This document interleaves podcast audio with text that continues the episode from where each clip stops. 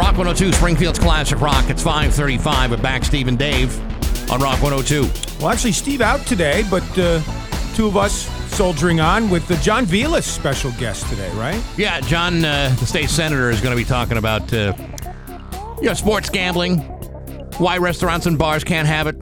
He'd like to have some answers, wants to put a commission together to study it, and we'll be talking to him after 8 o'clock this morning. Yeah, he was busy with some other issues this week we can talk to him about as well. Plus, it's National Grab Some Nuts Day. Way ahead of you on that one. Congratulations. You're welcome. And gotta do my part. Orville and Vern doing fine, by the way, for those of you who've been asking about my plants. I was really on the edge of my seat waiting to find out what was the latest. Yes, I do have an update, too, with a third plant now being added. Oh, heavens. Can't wait for that information. Yeah. And there's some Hall of Fame news we'll probably share with you today, too. Pretty interesting stuff. Mm-hmm. It's 5:36. We're back, Steve and Dave. Rock 102, Springfield's Classic Rock. It's 5:51. And Van Halen with Back, Steve and Dave, and Rock 102. Got some oppressive summer heat returning to Massachusetts later this week. In fact, as early as tomorrow, some towns could feel over 100 degrees by tomorrow afternoon. Temps in the 90s. But again, with the moisture in the air and the heat index, bear that in mind for the rest of the week. Hollywood Trash is brought to you by Aqua Pump, an expert on all water supply systems from the well through the pump and into the house. Oh, I got to do that? I think so, yeah. Okay. Yeah. There you go. Okay, hold on just a second there. Okay. Yes, Steve is out today. And there is his theme. There we have it. Mm-hmm. Somehow you still care about what's happening in Hollywood. So, from Tinseltown, 3,000 miles away, it's Steve Nagel's Hollywood Trash. Well, I say this is going very smoothly. I didn't notice a thing. I'm filling in for Steve today on the Hollywood Trash. And here we go. Vin Scully has passed away. The legendary Dodgers broadcaster was 94. 94. He also had a star. Makes you think. Also had a star in the Hollywood Walk of Fame and had a Presidential Medal of Freedom. We'll have more on Vin Scully coming up in the sports at the top of the hour. Tom Cruise had to apologize for interrupting a couple's hike and then jumping off a cliff. Sarah and Jason Haygarth, a couple in the UK, were on a hike with their dog when the actor, Tom Cruise, dropped in on a helicopter. Isn't he getting a little old for this? Yeah, is this how he travels? I mean, he's somewhere between my age and your age. At some point, don't you say, hey, maybe doing your own stunts isn't really a smart thing to do? I think it'll take maybe him getting injured. Like, wasn't Harrison Ford injured in a stunt at like age 89, something trying to like do that. But wasn't Tom Cruise injured too? Like a broken shoulder or something like that? Yeah, probably. Trying to be an old man, trying to be a young man. Listen, I understand trying to grab onto those final tender strands of your youth, but it ain't worth the injury. Well, he dropped in on a helicopter on this couple and said, "Sorry for disturbing your peaceful walk with all the noise. By the way, I like your dog." And then he prepared to jump off a cliff. To which the woman, Sarah, said, "Are you really going to jump off there? See you later, folks." And he jumped. Sure, this was one of those deep fake things. Yeah, I'm wondering about that. A fake Tom Cruise, maybe? Yeah, there's a lot of people trying to look like the guy. People suspecting that Cruise may have just been filming a stunt for the next Mission Impossible film. But, I mean, there were no cameras around. Does he just do this sort of as a hobby to stay sharp? Well, you got to practice. Can't just go ahead and do stunts without a little bit of work ahead. Other movie news, Brad Pitt commenting on his wearing of a skirt to the premiere for Bullet Train. Wasn't a kilt? No. Or something a little bit more frilly and pretty. It's a brown linen skirt. All right. And he had wore it to the film's premiere in Berlin last month. So at the L.A. premiere a couple of days ago, he explained, he said, "I don't know, we're all going to die. Let's mess it up a little bit." I think he's gone round the bend a little bit. I don't know. I mean, sometimes I wonder what it would feel like to walk around with the cool breezes, going through your frilly little skirt. You got a Scottish kilt shop anywhere in town here or not? Not that I'm aware of, but I wouldn't mind trying. All right, well, you can do that experiment. I'm good. By the way, Bullet Train, I don't know if you've seen the trailers. It looks great. I have not seen the trailers. Well, that's something you ought to do like ASAP as soon as this segment is done with. I'll get on it. Looks really, really funny. Warner Brothers has decided to put Batgirl on the shelf. Not going to make it to theaters or HBO Max, even though the film is in the final stages of post-production. So it may be due to Warner Brothers cutting back on films premiering on the streaming platform. The film stars, among others, Michael Keaton and Brendan Fraser. Now, typically, when they finish a film, they'll show it in front of a test audience, you know, to make sure that it's not a total piece of garbage. Right. Sounds like they already know in advance. It kind of does. It has that smell. Because if they had a blockbuster on their hands, if they knew this was going to be a great film, they wouldn't hesitate but to release it. Although they must know this is garbage. Yeah, maybe, or maybe they're just using it as negative publicity that can be turned into positive fashion. The film stars Leslie Grace as Batgirl. We may never see it. You'll have to look her up. Showtime has canceled The First Lady. It's the anthology series. And it goes bye-bye after just one season. The amazing cast, led by executive producer Viola Davis, also co-starring Michelle Pfeiffer and Gillian Anderson, had the dedication of everybody involved, but apparently not enough juice to continue. Well, you know, when you have a cast like that, and that's a pretty outstanding cast, right? It's really expensive to produce a show like that. That's one of the reasons why some of these shows get... you know, get canceled, not because it's not getting an audience or not because it's not making money, but it's like if you're spending that much money on that much talent, sometimes it's hard to afford anything else. Well, the amazing thing to me is people like Michelle Pfeiffer and Gillian Anderson and others still get paid exorbitant salaries. Of course they do, but that's what I'm telling you. Yeah, they got to get paid, and if the price gets out of control, then they can't continue to do the production on that show. Well, if you caught the first season of First Lady, congrats. I never saw a single episode. You? No, please.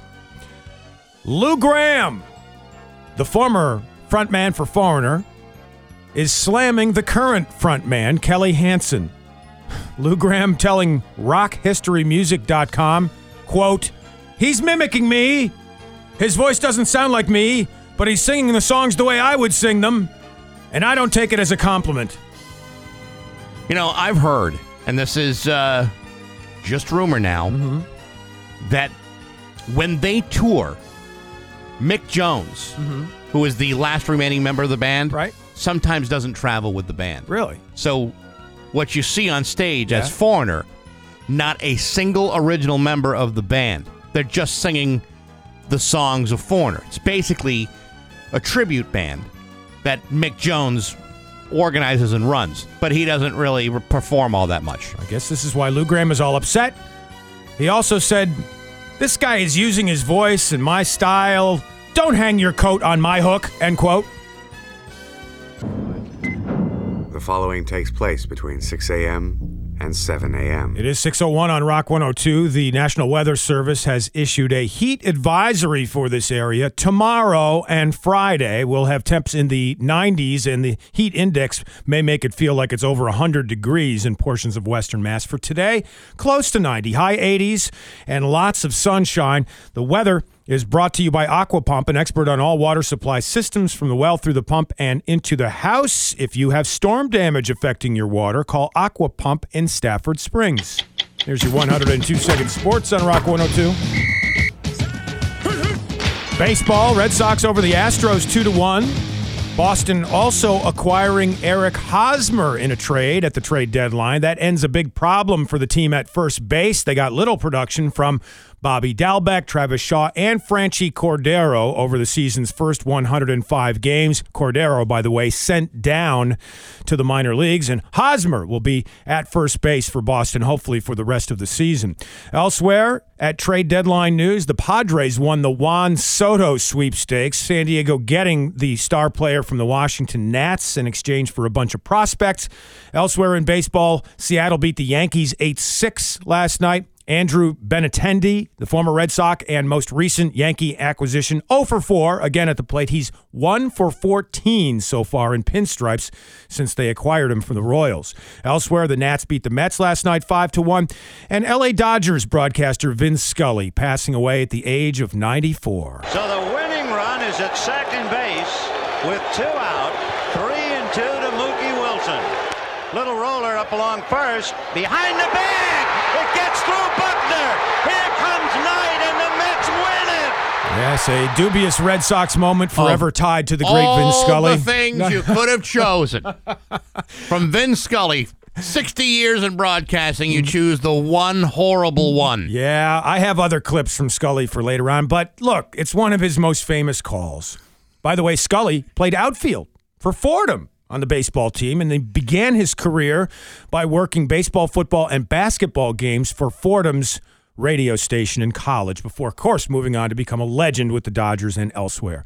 Football, the NFL preseason gets started tomorrow with Coach Josh McDaniels and his Raiders against the Jacksonville Jags. That's on NBC. The Patriots hosting the Giants next Thursday. That's it for your 102-second sports. Coming up next, speaking of football, Bax covers the recent embarrassment over the Miami Dolphins and Tom Brady. That's straight ahead in his View from the Couch on Rock 102. And now, Bax's View from the Couch, brought to you by Rocky's Ace Hardware, Grills, Grills, Grills, Weber, Big Green Egg, and Traeger Wood-Fired Grills. Hey, good morning, sports fans. How the heck are you?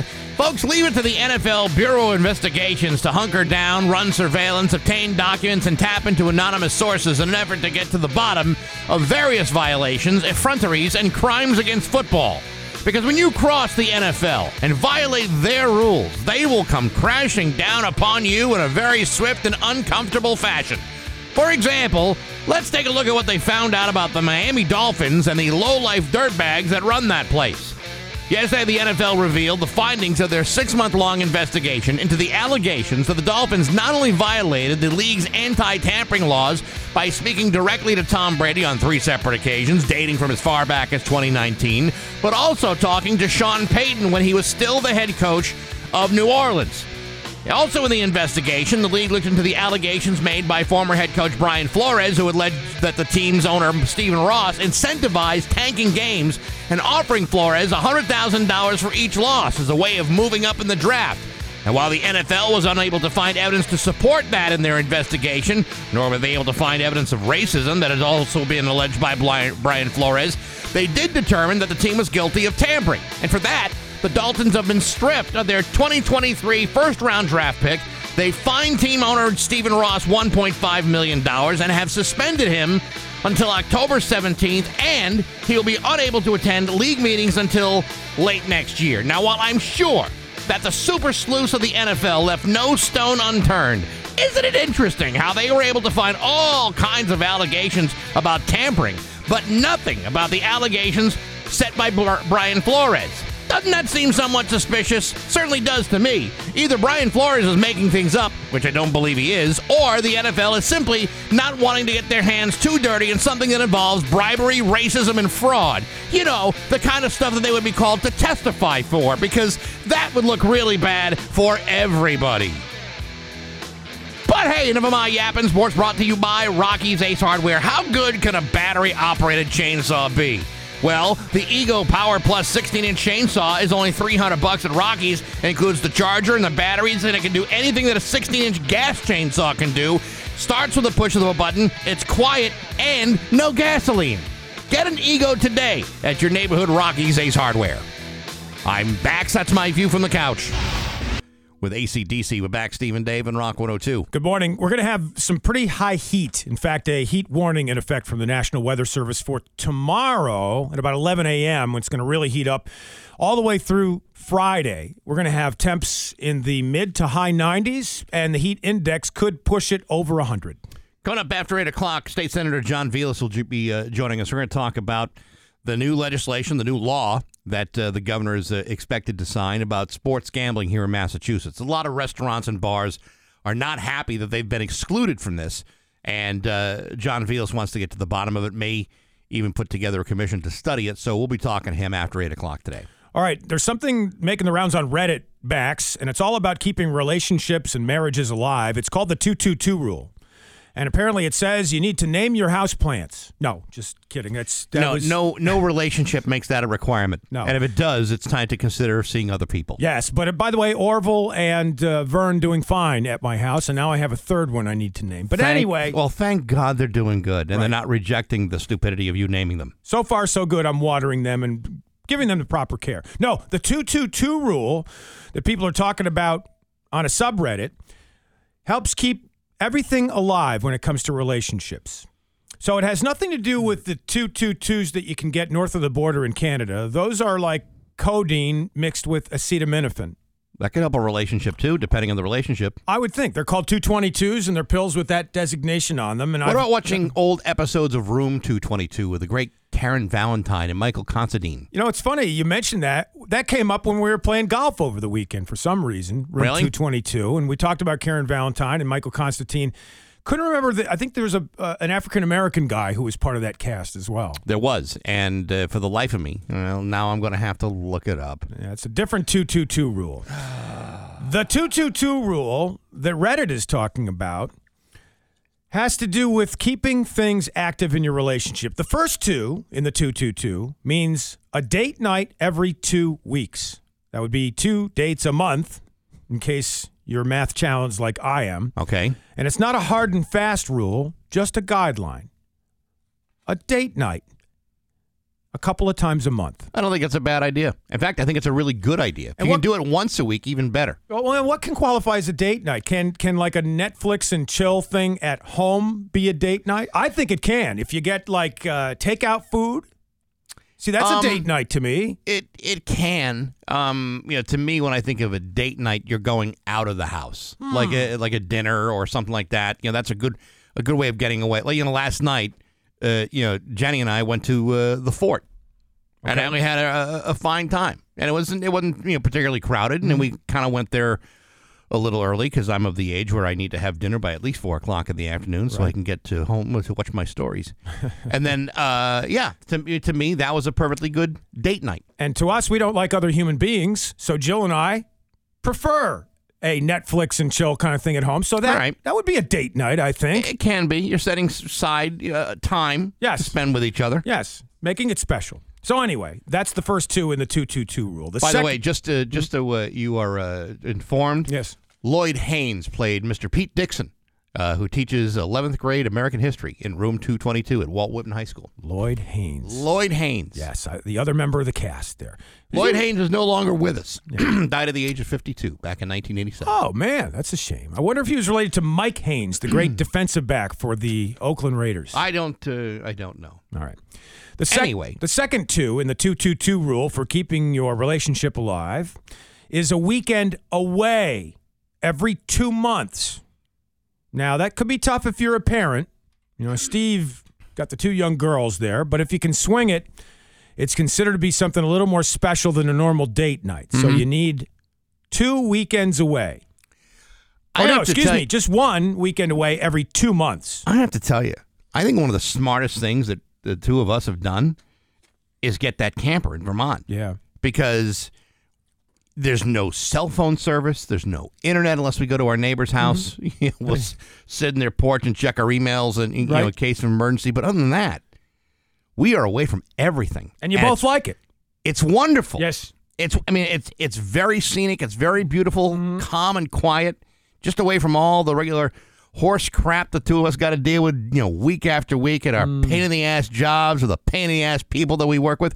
And I'm just telling you that it's a really nice treat to be able to get away. Not everybody has the ability to do that. We got very lucky, and we're doing it. I got to tell you, it's been wonderful. Well, good for you. Now, as long as we're talking about the number 2 and your camping experiences, where you at with that whole disposing of the waste issue? I think I addressed this on Monday, Dave, and I haven't gone back since Monday. All right. That we got a late start. I wasn't able to empty it, and next week when I'm on vacation, I may find myself doing the job then. Wow. I cannot stress this enough because I've only told you 10 times. Big vacation plans for you and the missus.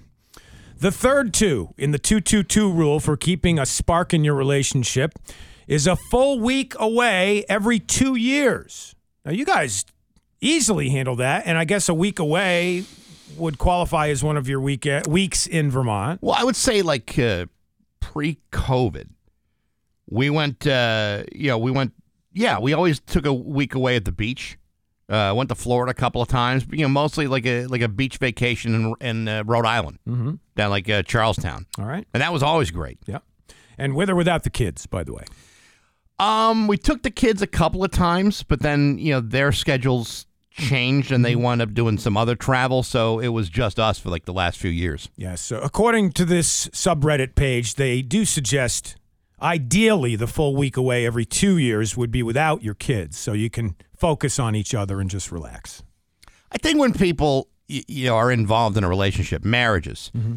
They get so involved in schedules with like their kids mm-hmm. or with work or whatever it may be, they kind of lose focus of the fact that the relationship between the two people involved in the marriage is crucial to the health of the entire family. I mean, we tend to overlook that and sure. think, we'll get to that when we get to that. But, actually you really kind of need that to make sure that everyone is going to be healthy and happy. So, yeah, I think you're right on this. All right. So this the 222 rule is pretty good. And aside from the connection to the TV series that you mentioned there, the number 222 is very powerful in numerology. Mm-hmm. It's a master number, it says, that's linked to personal mastery and creativity. It governs the energy of the sun and is also associated with positive thoughts, clarity, and spiritual growth.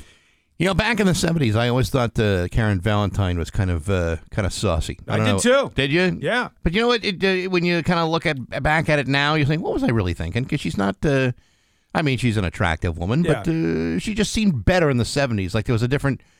Like, there's a different standard in the 70s than what we would have now. Well, I don't know why. Our tastes change as we grow older. I guess that's the truth. I mean, I wasn't, when I was like, I would have been 10 or so when that came out. You would have been even younger, I think. I don't know. Oh, yeah, much younger. So what do we know about sexual attraction and things like that at the I didn't know anything. Well, you pay attention. Things start to change for you. You go through a series of,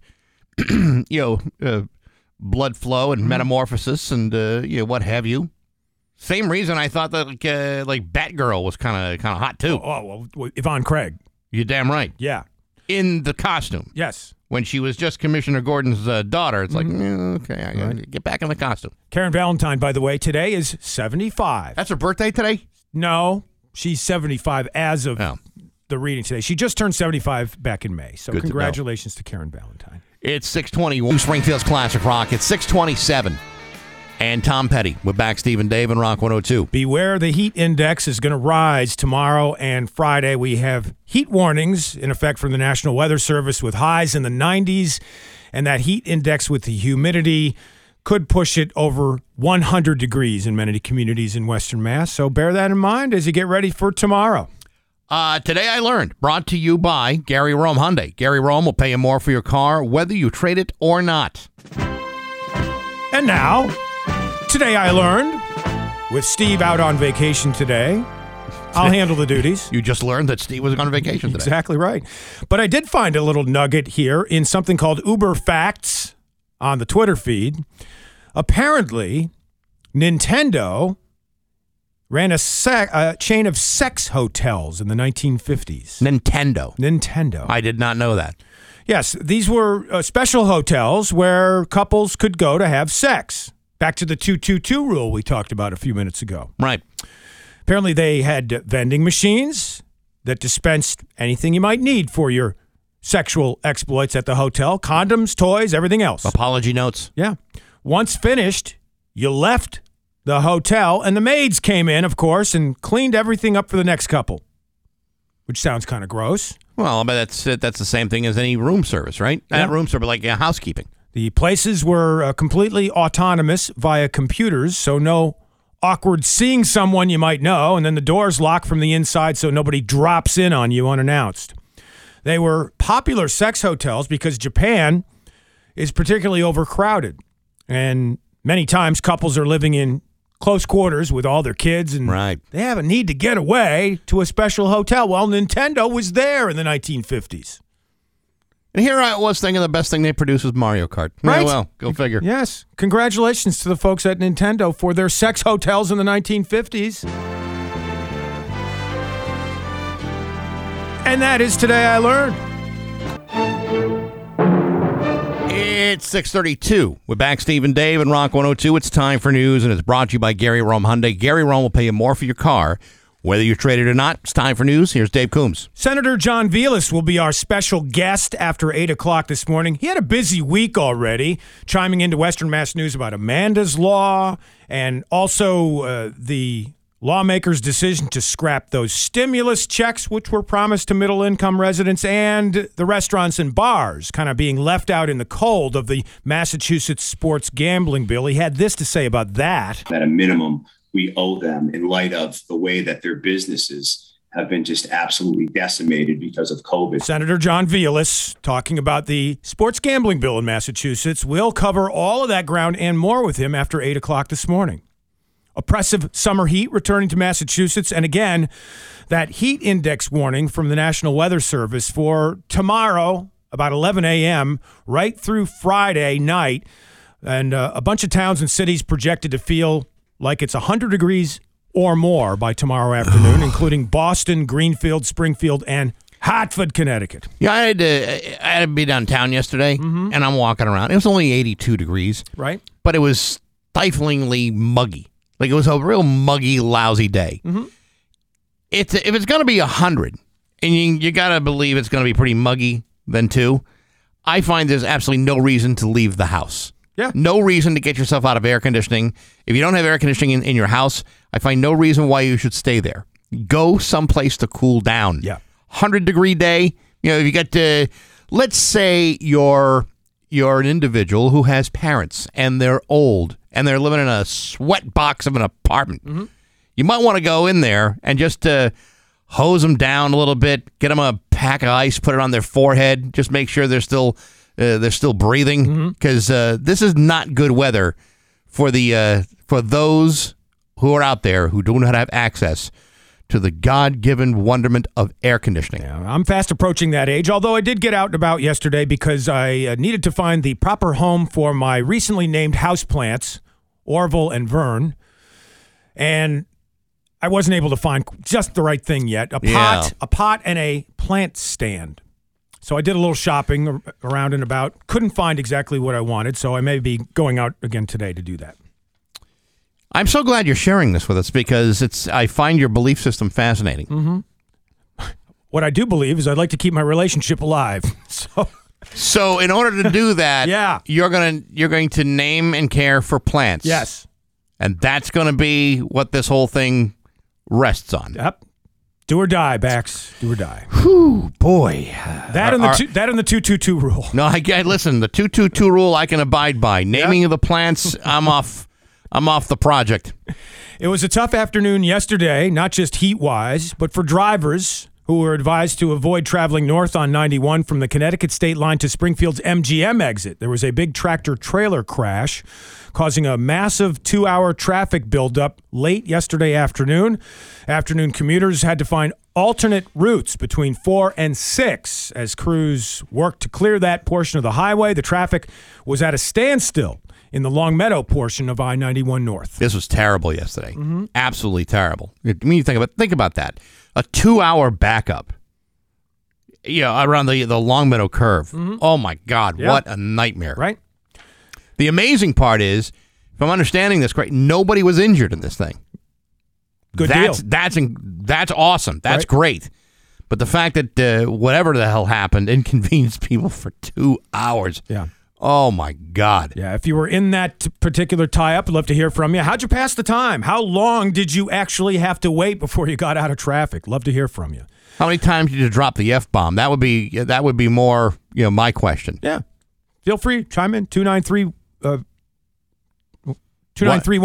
right? Yes, yeah. Right. I had a little block there for a moment. It's only been 6 months. Must be the heat.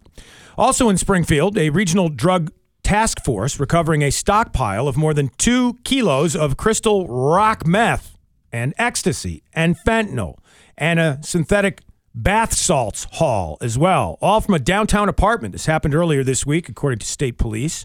Investigators also seized a large amount of cash, a loaded gun with an extended magazine, and more ammo in the second-floor unit at 1482 State Street.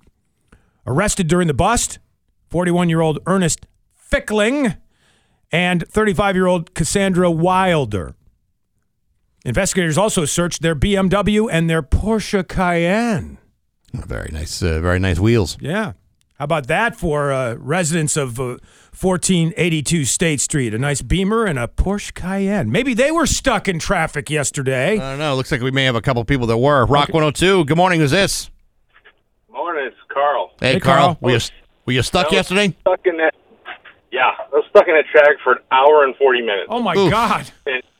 And the fact that you said that nobody got injured absolutely is amazing, because that truck was destroyed. Yeah, I saw the pictures, and I'm like, yeah, that guy, the truck driver survived, didn't get hurt. Yeah. Pretty amazing. So what? Yeah, I didn't watch the news last night, so I didn't know. But yeah, I mean, just the look at that truck, I was like, come on, really, dude? You probably didn't get home early enough to see the news. Yeah, no, actually, right? The 11 o'clock. I figured the 11 o'clock, but yeah. I obviously didn't get to watch it or nothing. So wow. Like, oh, my God. So, Carl, how many F-bombs while you were stuck in traffic yesterday? Just two. I was too busy listening to music. All right. Two is actually pretty good. Well, I would have been around 20 or 30. Right. I mean, what are you going to do? I mean, you can't go anywhere. Yeah. You know, except for the people that, when you roll, a couple inches, they stick their Ford Escort in front of you. You know what I'm saying? Oh, yeah. I know. Yeah. All right, Carl. I'm glad you got through it okay. Hey, have a good one, guys. All right, you too. Yeah. All right, very zen of Carl, by the way. Hey, what are you going to do? I think that's a good outlook on situations like that. Yeah, there have been times when we've all been caught up in traffic like that, and we rarely see major traffic problems like that around here. It's almost it's a real rarity. But when it happens, he's right. There's nothing you can do. You can't get off the side of the highway. Everyone else is trying that. That's all jammed up. Alternate routes are jammed up. You're completely powerless to do anything but just sit there and wait it out like every other sap around you. Yep. It is what it is.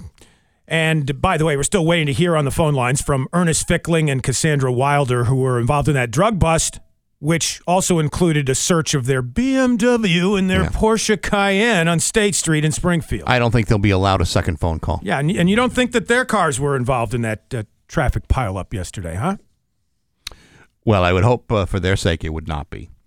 The Westfield Police Department Detective Bureau asking for the public's help in identifying two men suspected of attempting to rob a corner store back on July 28th. According to Westfield Police, two male individuals entering the New Corner Variety Crown Street location around 8 p.m. on that day in question. Once inside the store, police say and I'm reading from the report here, police said the suspects covered their faces and attempted to rob the store. One man, quote, reportedly placed a paper bag over his hand to conceal it and demanded money. Now, I think they meant to write head, but maybe this is the latest in... No. This makes perfect sense. You put a paper bag over your hand, yes, and you pretend like there's a gun in the bag in your hand. Oh, that's what it is. Okay. Haven't you ever knocked over a liquor store or a bank? It's been a while. Do it today. This is what I want you to do. Okay, I want you to get yourself a gun. You don't even need a gun. Okay. Pretend you have a gun. Right. So use your finger, extended, the finger guns. Right. And then get yourself a plastic bag, a paper bag, right, and cinch it at your wrist, maybe with a rubber band or something. Mm-hmm. Walk into any liquor store and say, "Hi, I'm Dave Coombs from Rock 102. This is a stick-up." All right. And see what happens to you. Yeah.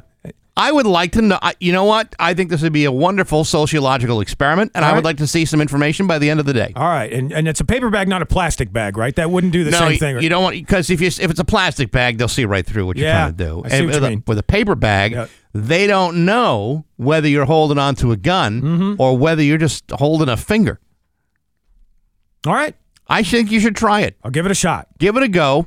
I'm not going to be available for your first phone call to bail you out, but thanks a lot. I'm sure. Well, no, I just got a very busy schedule today, but there may be somebody out there that would bail you out. I don't know if it's your girlfriend or Steve or I think Carl, who we just talked to. I'd like to see Carl help bail me out. He seemed very reasonable on the phone a couple of minutes ago. Yeah, give it a shot. We'd like to learn some information here. Yeah, Carl, call back. Give me your number. I'll make you my first call. The Basketball Hall of Fame. Never heard of them. What do they do over there? They released their class of 2022 weekend schedule yesterday. So on Friday, September 9th, there'll be an autograph session and a tip-off enshrinement celebration and an awards gala at Mohegan Sun in Connecticut. We'll talk more in depth about this next hour. On Saturday, the actual enshrinement ceremony and red carpet show will occur at Symphony Hall here. So, yes, we got that going for us, which is nice. And we will talk more about that next hour. And we will hear from Mayor Dom Sarno on this issue as well. I have an interesting clip from him that he gave to Western Mass News. And finally, Six Flags New England seeking hundreds of positions as it prepares to launch the annual Fright Fest. Coming up this Saturday, they're going to have an event as they seek 200 monsters, zombies, and ghouls to roam the theme park. Yes, that means you. You could become a key player in the Fright Fest annual event at Six Flags New England. So at the fair, singers, dancers, ghosts, and ghouls will be scouted. It says here, make sure to bring your best scare and scream and a 1 to 2 minute comic monologue or an up-tempo song or a dance combination or a zombie walk could also boost you along to getting a position. You know, this is a very popular thing that Six Flags does. Mm-hmm. But there are times, like, say, when the Big E is going on, that's, like, the best time to go to Six Flags because, you know, everyone's at the Big E. Mm-hmm. Towards the end of it, when it's October, Fright Fest and the Big E are simultaneously going on. So we've gone to Six Flags during this. And, you know, I'm sure people love it. I guess, you know, I'm at the age now where I just really want to go to the next ride. Yeah. And sometimes these youngsters who are working hard to scare you kind of in my way. Well, I'm trying to get in line for the next hour and a half. I hear you, but I'm going to apply, I think. The starting rate for the zombies and other scare folks at Fright Fest, $14.25 per hour. Some positions, $15 an hour. Well, you may not have time to do that because after this whole experiment with the paper bag and the fake gun, I gotcha, and the liquor store, you may be tied up for a little bit. All right, 6:45 on the Back Steve and Dave Show with Steve out today, and coming up next in the Mass Hat, a Starbucks barista has gone viral. We'll explain that story straight ahead on Rock 102. Honey.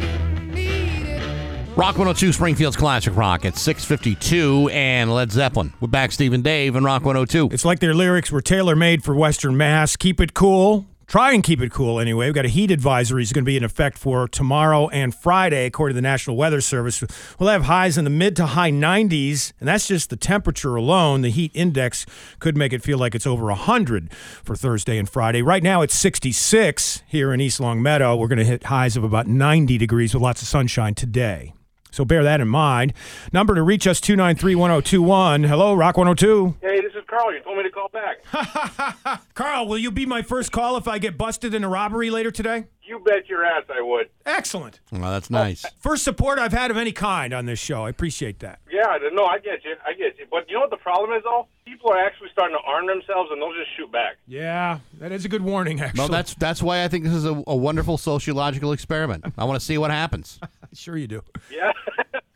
I don't think it's going to be a very good social experiment. I really don't. You know, you just never know. All right, make yourself available between the hours of 1 and 4 this afternoon, Carl, just in case. I got you. All right. I'm here. All right, thanks, Carl. Appreciate that. Never say no to science. You know, science is an important thing for us, and so, you know, this is a scientific experiment, a very real way. All right, and since you're suggesting this whole thing back, should I wear a Rock 102 T-shirt while I pull off this heist? I don't want to add too many rules here, but you know, that wouldn't hurt. All right, see what I can do for you later today. Time for Rock 102 to recognize another mass hat, going below and beyond other humans in the pursuit of stupidity, incompetence, and embarrassment. If you want to crown them, then crown their ass. Here's today's mass hat. tomorrow it'll probably be me, but for today, it's a customer at a Starbucks where a barista has gone viral. Her name is Kaylee Cernan. She's gone viral because of the order she prepares every morning for a regular customer at this Starbucks at an unnamed location. She actually posted it to her social media account, and she says that she prepares for an unidentified customer a regular cup of coffee with 18 packets of sugar. 18? That's like a sugar sludge by the time you're done with it. She pours the sugar packets into one cup before emptying them onto the coffee. So she measures it out very carefully. She counts carefully 18 packets of sugar. She posted the video of herself preparing the drink along with the caption, quote, "Nothing could have prepared me for hearing this order for the first time." I mean, that's the most disgusting thing I've ever heard. I can't stand sugar in my coffee anyway. Yeah, I don't like it. But I like 18, a little bit. I mean, but not 18. I mean, I criticized the guy once because he put 5 in. I thought that was excessive. If you can't get enough sweetness out of 1, maybe 2, right? But 18. Yep. Does the dude have any teeth left? And if you think that's bad, along with this story about the Starbucks barista, there's a note at the bottom. Also, it says, University of Kentucky quarterback Will Levis places mayonnaise in his morning coffee. Jesus. Right? There was a thing on online a while back about people who were putting butter in their coffee. Yeah. And the purpose of doing this is apparently it was supposed to help memory.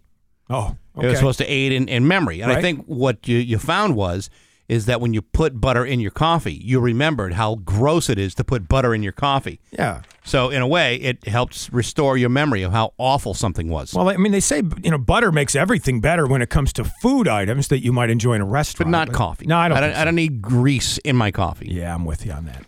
It's 6:56 on the Back Steve and Dave Show. That's your Mass Hat for today. I'll do what I can to become the Mass Hat tomorrow morning on the show. You're already off to a hell of a start. Coming up next hour, we're going to talk in depth about the announcement from the Basketball Hall of Fame yesterday, all about its plans for the 2022 inductions, both here and in Connecticut. And straight ahead in the 102-second sports, we'll give you the lowdown on all the trades that occurred before the trade deadline yesterday. That's straight to 8 a.m. Just about 7 a.m. on Rock 102. Right now, mid-60s for the high at the moment. We're going to head up to highs near 90 for today, mid to high 90s for tomorrow with a heat index warning issued by the National Weather Service for tomorrow into Friday. The weather is brought to you by Noonan Energy, serving Western Massachusetts for over 125 years. NoonanEnergy.com is the place to go online. NFL football coming back just in time. Starting tomorrow with the Jaguars and the Raiders on NBC. The Patriots' first preseason game is next Thursday against the Giants. Also, the Dolphins were severely punished yesterday by the NFL, all because of that little thing they had going on with Tom Brady a couple of years ago, where they were negotiating with him to bring him to Miami. So the Dolphins got docked first and third round picks. And they also had a couple of their executives fined $2 million for tampering violations that were, quote, unprecedented in scope and severity. The Dolphins also, it says, according to the NFL, had, quote, impermissible communications with quarterback Tom Brady while he was under contract to the Patriots. Elsewhere in baseball, Red Sox beat Houston 2-1 yesterday, Seattle over the Yankees 8-6, and Washington beat the Mets 5-1. And LA Dodgers broadcaster Vin Scully passing away at the age of 94. But the game right now is at the plate. High fly ball into right field. She is gone! In a year that has been so improbable, the impossible has happened. Vin Scully with his call of Kirk Gibson's legendary home run in the World Series in 1984. You know, that was pretty big. Well, that's better than smashing the hearts and dreams of Red Sox fans like you did last hour. Yeah, well, I'm going to bring that back in now. Hear this at the end of this hour in case you missed Vin Scully. Oh, good. Let me widen my stance so you kick me a little bit harder. All right. And by the way, big trades yesterday in Major League Baseball as the trade deadline was in effect at 6 p.m. The Red Sox acquired Eric Hosmer, solving their problems at first base, and the Padres won the Juan Soto sweepstakes, getting that superstar from the Nats in exchange for a bunch of prospects. That's it for your 102-second sports. Bax has more on the Sox deals straight ahead in his view from the couch on Rock 102. Cheryl's cat never leaves her lap. Did Steve lose weight? And now, Bax's View from the Couch, brought to you by Rocky's Ace Hardware, Grills, Grills, Grills, Weber, Big Green Egg, and Traeger Wood-Fired Grills. Hey, good morning, sports fans. How the heck are you? Man, what an exciting day yesterday in Major League Baseball. You had teams making deals, trading players, moving guys here, they're moving guys somewhere else, teams wheeling and dealing all over the place, all in the name of trying to bolster lineups and helping teams step things up. For example, the San Diego Padres traded 5 players to the Washington Nationals to land Juan Soto and some other guy in what's being described as one of the biggest deadline trades in history. And it is a doozy. So what did the Red Sox do this week? Well, according to all of my well-placed sources, the Red Sox got first baseman Eric Hosmer, second baseman Max Ferguson, outfielder Corey Rozier, and a big stack of cash from the Padres for pitcher Jay Groom. And on Monday, they made a trade with the Chicago White Sox for catcher Reese McGuire, cash, and a player to be named later for Jake Diekman. They also traded catcher Christian Vasquez to Houston for a couple of minor leaguers. And they picked up outfielder Tommy Pham on Monday from Cincinnati in exchange for another player to be named later or for cash, whatever they finally decide. So how did the Red Sox do? Well, I think it's safe to say that the Red Sox still have a very good chance of not being very good for the remainder of the season. First, Eric Hosmer turned down a deal to go to the Nationals and has decided to accept playing for our last-place team instead. I think you have to respect that. And with Tommy Pham on the Red Sox roster, I'm sure he'll be putting that .238 batting average to good use for the rest of the year, just as his contract expires. In other words, if you were waiting on that giant game-changing blockbuster to come around Fenway Park, I hate to break the bad news to you, but I don't think that's what you got, since I think the cash considerations they got will probably be more valuable. But hey, enough of my yapping. Sports brought to you by Rocky's Ace Hardware. Ever walk into a hardware store and say, "Hey, Jeffrey, I need a new cord for this lamp," or "I need a small bracket like this thing"? Jeffrey is a hardware wizard, the kind of guy you're hoping to find at any hardware store. But you're only going to find him at the Palmer Rockies. Good people, rock-solid service at every Rocky's Ace Hardware. I'm Bax. That's my view from the couch. Rock 102, Springfield's Classic Rock. It's 7-11 and 38 special with Bax, Stephen, Dave, and Rock 102. Highs near 90 for today with lots of sunshine. And then for tomorrow into Friday, a heat warning in effect from the National Weather Service with highs in the mid to high 90s and the heat index making it feel like it'll be over 100 degrees. Now, I don't want the show to seem like we're only talking about like a handful of things.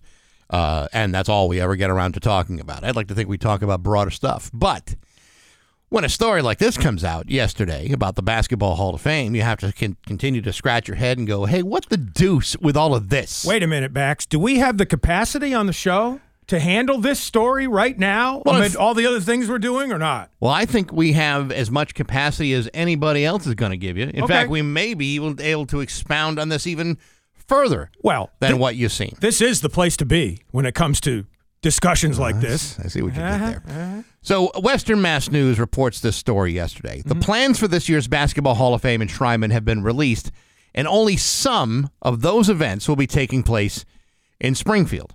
Mayor Dominic Sarno said the Basketball Hall of Fame is contracted to have some of their events elsewhere, but is excited to welcome the enshrinement back to Springfield. The city of Springfield is well known for being the birthplace of the popular sport of basketball, with the Basketball Hall of Fame drawing people from all over the place, especially during their annual enshrinement ceremony.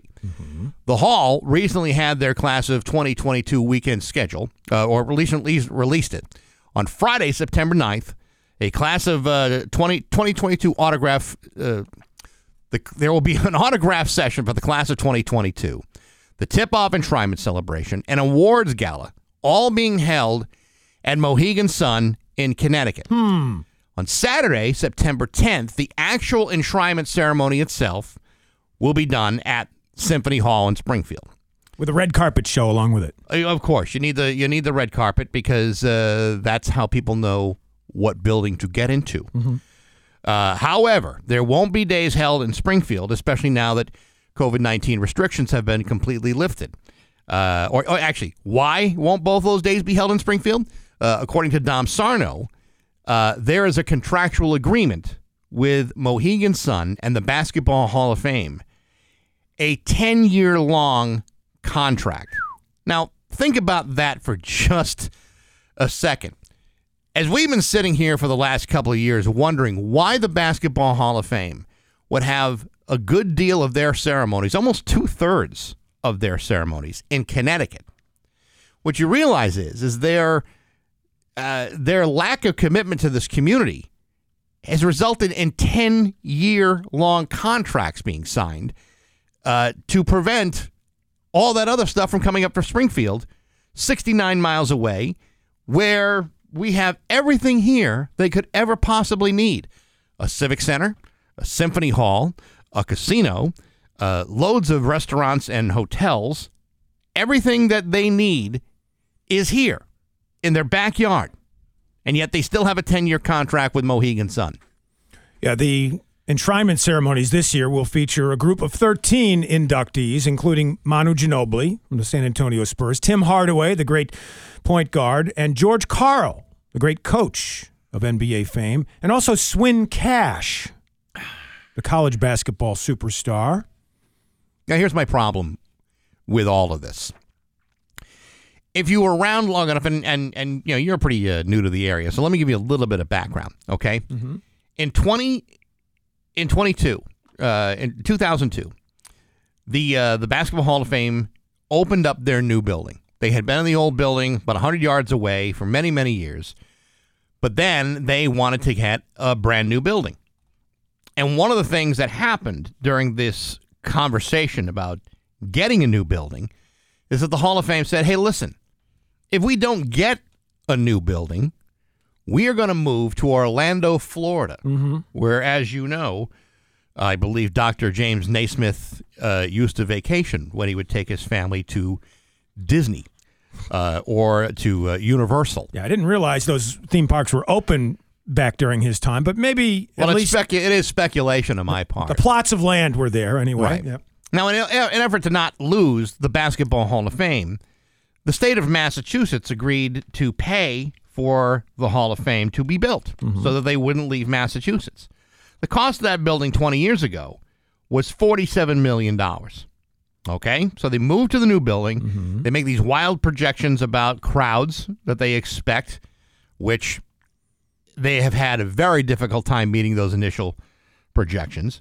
And we had a $47 million facility at the riverfront, which is great. Mm-hmm. It's a beautiful building, beautiful museum. Max's has been there for a good long time. Plan B's been there for a while. They got a couple new tenants. That Subway, I think, has been in there for almost the entire stretch, and it's a damn good one. And the inside of the hall itself, I think, has been improved with some updates. Yes. And some here's the other part. Dazzling new displays and interactive games and things like that. I'm glad you brought that up, mm-hmm. Dave, because those new updates were put in place just this year. Mm-hmm. That cost $25 million in taxpayer money. So basically what we're talking about is over the last 20 years, it's $72 million in taxpayer money to keep this facility in Massachusetts. And yet, most of their induction ceremonies, apart from the actual enshrinement ceremony, is done in Connecticut. Yeah, and that $72 million you're talking about, all provided by the taxpayers of Massachusetts and by Springfield agencies. Yes. The issue here is they have a 10-year contract, mm-hmm. which turns their back against the Springfield community. 10 years. Yes, and imagine the influx and injection of money and revenue that would stream in for the residents of Springfield. Here's the thing. If all of the ceremonies were held here, right? Here's the thing. There was a time when all the ceremonies were held here. Right. And restaurants and hotels, yep. the Sheraton, the Marriott, the Hilton Garden Inn, all of those hotels were at capacity, right? Because everybody was staying downtown, right? Everybody coming in from out of town and needed a place to stay, and then you also had restaurants that were benefiting from this. I'm sure many of you have seen the stories and pictures of Hall of Famers going to Theodore's and going to Max's and going to the Fort and going to other places, all showing up on Enshrinement Weekend, not going to Mohegan, staying in Springfield. Well, and you know what also strikes me as odd is that with Mohegan and MGM Springfield vying for the same entertainment dollar, you would think that MGM Springfield would be also extra upset at this deal with a casino in Connecticut. But, of course, there's a 10-year contract. Right. And I can't believe that a 10-year contract wasn't signed just before we were having conversations about bringing a casino to Springfield. Mm-hmm. I have to believe that they knew that was coming. It wasn't a surprise to them either. It just, you know, the problem for me is, you know, when I first got here in 1995 and Joe O'Brien was the president of the Basketball Hall of Fame, back then they were at the old building and they actually used to do things with the community. Mm-hmm. There was a 3-on-3 basketball tournament that we used to happen downtown every year. That was a cool event. Yeah. We used to do stuff with the Hall of Fame all the time. We did an event called Lunch with the Legends, where they'd invite a bunch of Hall of Famers to have lunch with people and with kids, and every kid would get a basketball and a Sharpie, and all these Hall of Famers would sign basketballs for the kids. It's a wonderful event. Yep. Where are those events? Where are they? I'll tell you what, they're not in Springfield. The other thing is, did you realize that when they've had years, like I think like during the Larry Bird enshrinement, they used the Civic Center because of the crowd that they expected. Sure. Well, they charged top dollar for anybody that wanted to go. They charged top dollar at the Symphony Hall for that event. So affordable for the average human being here in West Orange. No, not at all.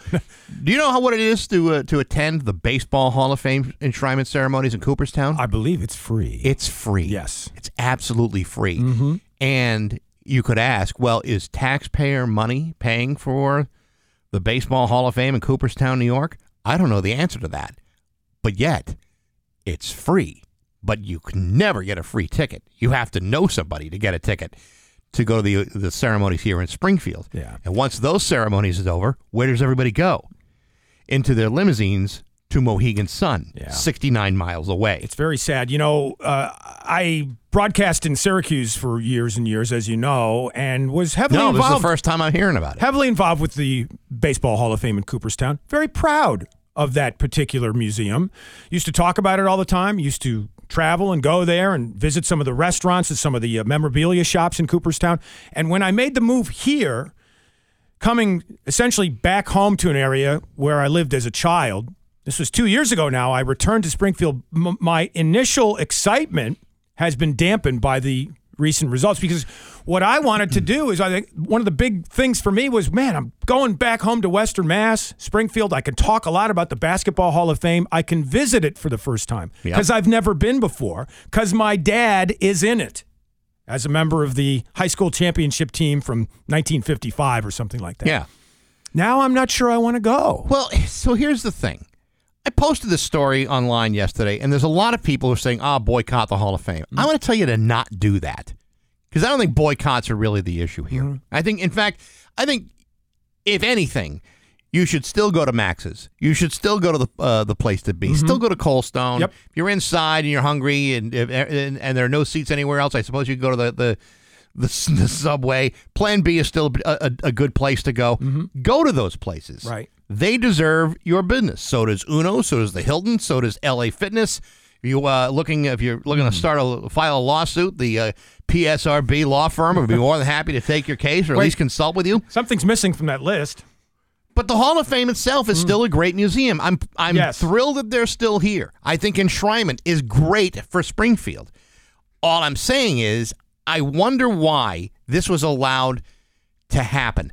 Did nobody intercede when it was learned that they were negotiating with Mohegan Sun to bring some of their events down there? And I just think it's unfortunate, because it just shows a level of arrogance to me that they would even consider bringing this out to another state after being propped up by taxpayer money here in Massachusetts. Well, it's such a short ride to Mohegan Sun, too. No, it's not a short ride to Mohegan Sun. What is a short ride is the walk you can take from the Hall of Fame parking lot to MGM, or to the or to the Civic Center, or to any of the hotels that surround downtown Springfield. It's just there's just a real disingenuous part of this. Never mind the Mayflower Marathon. That's that will resolve itself. But when you look at a story like this and you say, "My God, Springfield is the home of basketball. We're the town that paid money for you to stay. We were the town that paid money for you to fix things. We're the town where you've talked to some of your tenants who all live in the area about, how much they have to spend to fix your roof." I got to tell you, I'm disgusted by their decisions on what they want to be here in Springfield. Because it sounds to me like they don't really want to be in Springfield. I'm excited to go see my dad inside the Basketball Hall of Fame, but I think I may just postpone my gratification a little longer. Again, I'm not a fan of boycotts. No. I don't really see the necessity or the effectiveness of that. But I just know that the next time they're going to be looking for taxpayer dollars to change light bulbs, I'm not going to feel real good about knowing where that money is going. I hear you. It's 7:24 with Back, Steve, and Dave on Rock 102. Alice Cooper on Rock 102 on the Back, Steve, and Dave show. I guess Alice Cooper has, in recent concerts, incorporated some of Pink Floyd's school-themed music into the performance of that song as well. How about that? Yeah. State Senator John Velis is going to be joining us after 8 o'clock today. There's loads of stuff to talk to him about, including sports gambling here in Massachusetts. We'll get to the bottom of that after 8. News is next on Rock. 7:33. We're back, Steve and Dave, on Rock 102. It's time for news, brought to you by J. Smeagol Roofing. Visit jsmeagolroofing.com.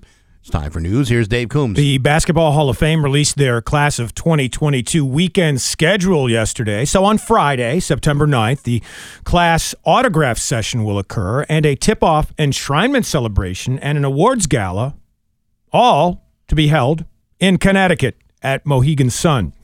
On Saturday, Symphony Hall will get the actual enshrinement ceremony and a red carpet show. Something we've been talking about here on Rock 102. We're getting phone calls as well. One guy telling us all about another celebration you were at, right? I went to Big Poppy's induction a week and a half ago. Jane Forbes Clark, the executive director of the Hall of Fame, she's got it to where you got everybody coming in from all across the country to visit the Hall of Fame and to be there for the enshrinement. And they don't have anything like that outdoors. It would be great, Van Horn Park or just somewhere where they can set up to have, the speeches and all the past inductees coming down. They drew about 40,000 people just at Clark Field for the induction, an estimated, probably even more than that. Yeah, I think Springfield can't figure that out. I think what you have in Springfield is an event that has now become elitist and unattainable for people who live in Springfield, and I think that's again, it's a continual shameful decision on their part. Oh yeah, for sure. They open your eyes and see what is available for the city. That 10-year contract. Who knows what they're paying for this 10-year contract with Connecticut? Yep. The money that they would make just on one day alone, brought in with 40,000, 50,000 people, basketball fans coming into the city, enjoying a nice outdoor day with family. But no, they have to have these events where they have to charge you for tickets, for a gala. Who wants that crap? Families. And you're talking about tickets that can be as high as $1,000 a shot. So think about that. Exactly, and it's ridiculous. Have it where. What about the normal family with a few kids that enjoy basketball that want to go to this event? There are lots of kids there. All the shops in Cooperstown were full of people. The bars, the restaurants.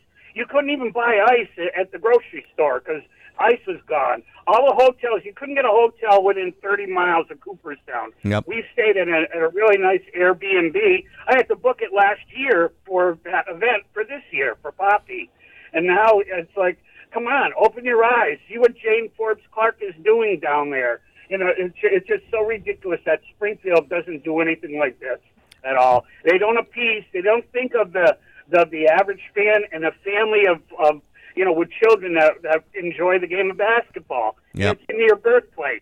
You're absolutely right. You know, come on. Hey, listen, we open your eyes. We appreciate the call. Thank you very much for calling in. Yeah, you got it. All right. So it's interesting. You know, he points out the Cooperstown ceremonies for baseball, and I think one of the initial thoughts about Springfield from somebody's standpoint, oh, it's too small of a place. We've got to have a bigger place. Well, Cooperstown ain't no big place. No, the population of Cooperstown, New York, is 1,800. And they have a great celebration every year. The population of Montville, Connecticut, isn't exactly huge either, right? You know, I mean, the one of the things that is absolutely true, and I think the caller kind of hit on that, is the purpose for these buildings is to celebrate the game and the people that played it. In basketball, I mean, you want to be able to promote the game of basketball, and bringing Hall of Famers in, you know, has always been like a real level of excitement for the city. For as long as I can remember, when the Hall of Famers are coming in, mm-hmm.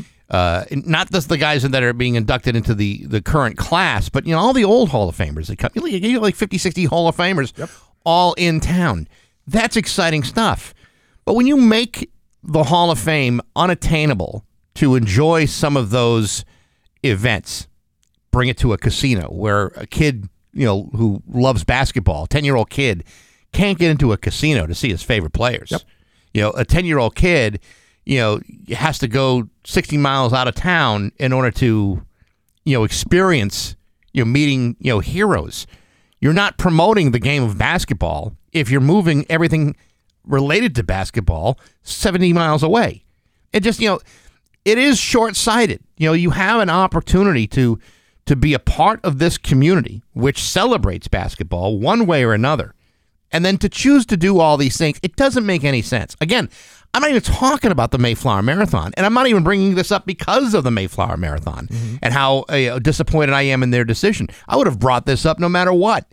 It just, it's bothersome to me that you can take our money, build your facilities, clean them up and make them look nice, and then walk away as if we didn't really matter to you in the first place. That bothers me. We will hear from Springfield Mayor Dom Sarno in his interview with Western Mass News from yesterday all about the release of the weekend schedule with the Basketball Hall of Fame. That's coming up in about 10 minutes. Also, perhaps we can ask Senator John Velis when he joins us next hour on the phone what he thinks about all of this. And we'll get his thoughts on Amanda's Law and on the Massachusetts sports gambling bill that excludes restaurants and bars, and also lawmakers' decision to scrap those stimulus checks which were promised to middle-income residents in Massachusetts. All that coming up with Senator John Velis next hour. Coming up tomorrow and Friday, we'll have oppressive summer heat returning to Massachusetts. Highs in the mid to high 90s, with the heat index making it feel like it's going to be over 100 in places like Greenfield, Springfield, Hartford, and Boston. So bear that in mind. Get your AC units all set to go, or make plans to go to the mall or something like that. Elsewhere, drivers advised to avoid traveling north yesterday on Interstate 91 from the Connecticut state line to Springfield's MGM exit. A big tractor-trailer crash causing a massive 2-hour traffic buildup yesterday afternoon. Commuters had to find alternate routes between 4 and 6 p.m. as crews worked to clear the highway. Traffic at a standstill. And no serious injuries, which is amazing to me. Yeah, we actually heard from one of the guys stuck in that traffic jam last hour, and he was saying the same thing based on what he saw of the wreckage. Unfathomable that nobody was hurt. The big standstill on the Longmeadow portion of I-91 North during that juncture. A lot of angry people in Longmeadow. Yes. Another traffic situation that was horrifying from a couple of years ago, a forensic toxicologist testifying at the trial of a West Springfield man who prosecutors say was at fault in that Randolph, New Hampshire crash that killed 7 motorcyclists. The toxicologist telling the court earlier this week that they took the man's blood after the crash occurred and found traces of heroin. And also, the man involved in the crash had 2 baggies of cocaine and admitted to ingesting heroin and cocaine the morning before the crash occurred. Now, his lawyer did state that there was no evidence his client was impaired at the time of the crash, But this leaves them with a lot of work in the court case. Oh my God! You know how this guy was able to drive for that company is beyond me. I don't get it. Yeah. Good luck sorting that out. We'll give you updates on that as we get it. Several Walgreens locations in Hampden County, Hampshire County, and Franklin County have had their pharmacies temporarily closed. And Western Mass News Inquiring apparently had the same situation happening at stores in East Hampton, Westfield, Chicopee, and Holyoke, they were told, the result of staffing challenges due to the ongoing labor shortage and the impact of COVID-19. Walgreens telling Western Mass News that they anticipate staffing will improve by the end of this month through September. But, well, I hope so, because honestly, if you know a pharmacist, they're like at their end of their rope, counting all those pills, the butter knife. You know, it's very good, very strenuous job, and when you consider, you know, the volume of pills that they're dealing with every day and medications, right? And you're understaffed. I mean, you can't catch a break. You know, there's a reason why, like, the CVSs have now specified a time when the pharmacist can go on a lunch break. Yeah, I've seen that. They had to do that. Yeah. Because there's nobody else that can do what they do. Mm-hmm. And by law, they need to be able to step away for a few minutes, eat something, and get back. Because otherwise, there's no way they could have done it. Right. They would have been mayhem if they were eating... If they were that short-staffed and having to eat a lunch in the middle of their day. Yeah. Staffing problems exist all over the board, but certainly at pharmacies, it's being hit the hardest. Coming up in just a few minutes, and now hear this, we will hear from Mayor Dom Sarno about the Hall of Fame announcement regarding their induction ceremonies this year. And we'll also have the Vin Scully clip that Bax hated hearing earlier this morning, so get yourself ready for that once again, Bax, on the occasion of the death of broadcasting legend Vin Scully. And also, an interesting clip from the folks at Tito's Vodka. All that straight ahead, and now hear this on Rock 102. The Fluent and McDonald's deal. Because sometimes...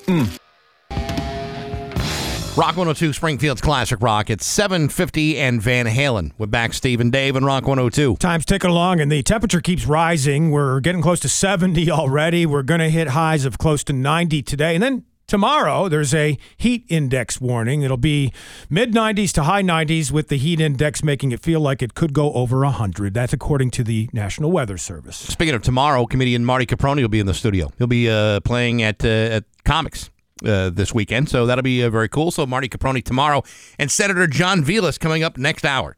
Right now. Now hear this. Now hear this. I'm sorry to hear that. Redneck noise, dude. Hear ye, hear ye, hear ye. Now hear this on Rock 102 with Back, Steve, and Dave in the morning. Clip number one from Western Mass News. They interviewed Springfield Mayor Dom Sarno about the Basketball Hall of Fame and their plans for induction weekend to include some events at Symphony Hall in Springfield and others at Mohegan Sun in Connecticut. Here's Mayor Sarno. I like to see a continued effort, especially when this contractual negotiation is done, to house and have every event here that the Basketball Hall of Fame does. I'd like to see more community events, especially free community events. That's Mayor Sarno with his interview on Western Mass News. He's absolutely right. That's exactly what they should do. Whether they do it or not is anyone's guess. You know what else I have a question about? Mm-hmm. When this 10-year contract ends, does Mohegan Sun have a right of first refusal to renew that contract? Because in a lot of contracts, you know, you can't just end it and not negotiate with them in good faith. You have to negotiate and place it against a better offer. Maybe it's, you know, MGM or other parts of Springfield. Sure. But I wonder if that's included in their contract, and if it is, that's problematic too. Well, and I wonder if the contract can be broken, if there are any clauses that would allow it to be broken earlier than the 10-year span. I don't know. It's a very good question. Well, again, we can talk to Senator John Velis about that and other things coming up after 8. Clip number 2 from Tito's Vodka. So are they going to follow the trend and put out a seltzer? Here's an ad from Tito's. There comes a time when every alcohol brand must ask, should we make a seltzer? And our answer is no. Introducing Tito's in a can. It's literally an empty can that we're selling. That's right, You add the Tito's and the soda and the lime and whatever. We don't make seltzers. You do. Love it. It's a $20 reusable can that they're selling from Tito's. Yeah, I don't need that when I have my solo cups, you know, for dirt cheap from the dollar store. Yeah, but you got a solo cup, but do you have a top on the solo cup? And do you have a sippable straw area? I don't know. I don't need that. I don't mind my drink getting all exposed to the elements. I still give credit to Tito's for a little tongue-in-cheek advertising. There you go. To promote their new can. I like it in the can. I've said that before on the show. I don't really know if I want to hear that ever again. Vin Scully died at the age of 94. The legendary broadcaster, Dodgers, NFL, PGA golf. He goes way back. And he's called some big games in the past, including this one, sorry backs. So the winning run is at second base with 2 out. 3-2 to Mookie Wilson. Little roller up along first. Behind the bag. It gets through Buckner. Here comes Knight, and the Mets win it. Yeah, Vin Scully with that legendary call, among others. Yeah, let me tell you something. There, sonny boy. Everyone wants to point the finger at Billy Buck. If it weren't for that one day, that one bad night, Billy Buckner would be in the Hall of Fame because he would have deserved it with a brilliant career between the Red Sox and the Cubs and everything else in his lifetime. You want to start pointing fingers, you try to point the finger at John McNamara, who decided to pull Bob bloated fat-ass Stanley out of the bullpen and have him throw a pass ball and a meatball to Mookie in the 10th inning. If anyone's to blame, it's Bob Stanley and John McNamara. They should have left Bill Buckner alone. Such a shame that Buckner's kids suffered because of that when they went to school. I'm telling you, that guy he had 3,000 hits in his career. Yep. That guy should have been in the Hall of Fame. Well, still should. Yeah. And don't blame Vin Scully for crying out loud. He just was calling the game there. No, but I'm blaming you for bringing that up. You're picking at old scabs right now. I'm getting PTSD reactions out of this. I'll play one more Scully clip just to sort of cleanse the palate a little bit.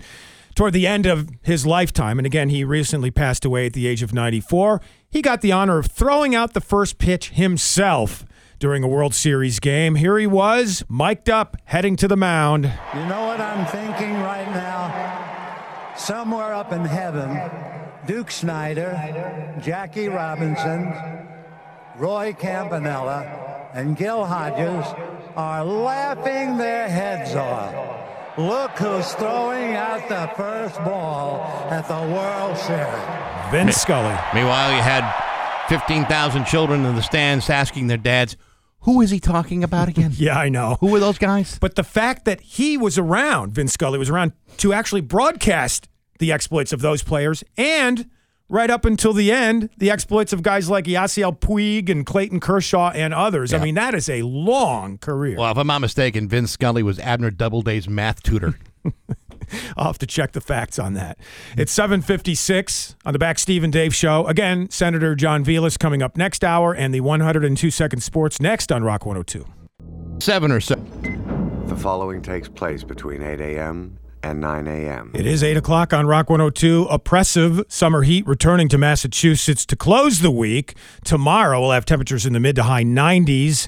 For today, highs of close to 90. But again, that heat index warning for tomorrow from the National Weather Service, who's projecting that it may make it feel like it's over 100 degrees from tomorrow midday through Friday midday, so bear that in mind. Places like Greenfield, Springfield, and Hartford will feel over 100 tomorrow. Again, for today, highs just around 90, and the weather is brought to you by Aquatique Pools. Keep your pool sparkling all summer long with free water testing, 730 Union Street in West Springfield with Aquatique Pools.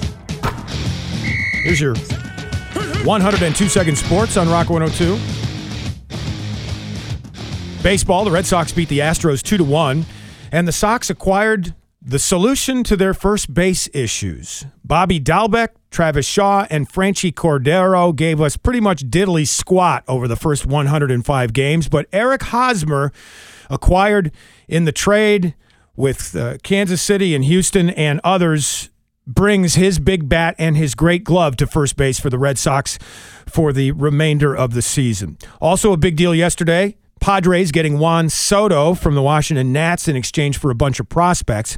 Elsewhere on the field yesterday, Seattle beat the Yankees 8-6, Washington over the Mets 5-1, and sadly, Vin Scully passing away at the age of 94. The legendary Dodgers broadcaster called a lot of big.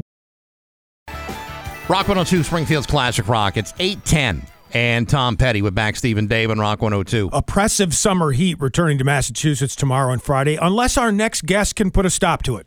I don't think he's going to put a stop to everything. In fact, he's in support of a lot of stuff. And on the phone with us right now from the 2nd Hamden and Hampshire District, it's State Senator John Velis. Good morning, John. How you doing?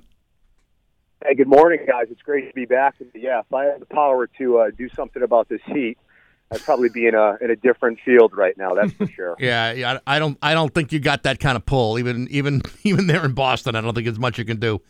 Hey, I want to ask you about. So this week, the legislature passed the sports gambling law, and it still awaits the governor's signature. But there's some questions about, what is good and bad about this thing. And I know that you have been involved in talking about whether it is fair to disallow restaurants and bars from also being a part of this action. Tell me about what your thoughts are about this.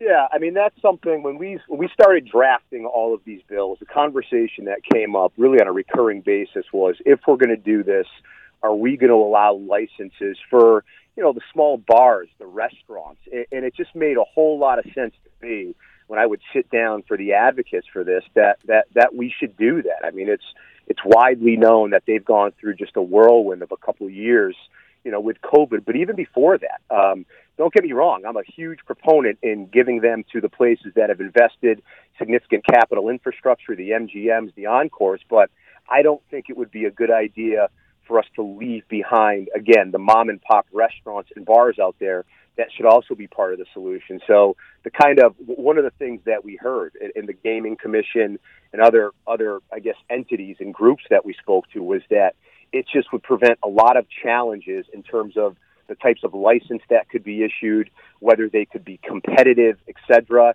So really, I think the net result was a splitting of the differences where we created a commission to look at, and I want to be very clear here, creating a commission and a study a lot of times is legislative speak for something is dead. This is not one of those commissions. This is one that's really going to look at other states, other jurisdictions that have done this and seeing if it could exist in the infrastructure, in the regulatory structure that the Gaming Commission is going to create. I think that's really important to bring up. We passed the bill. We're waiting for the governor's signature.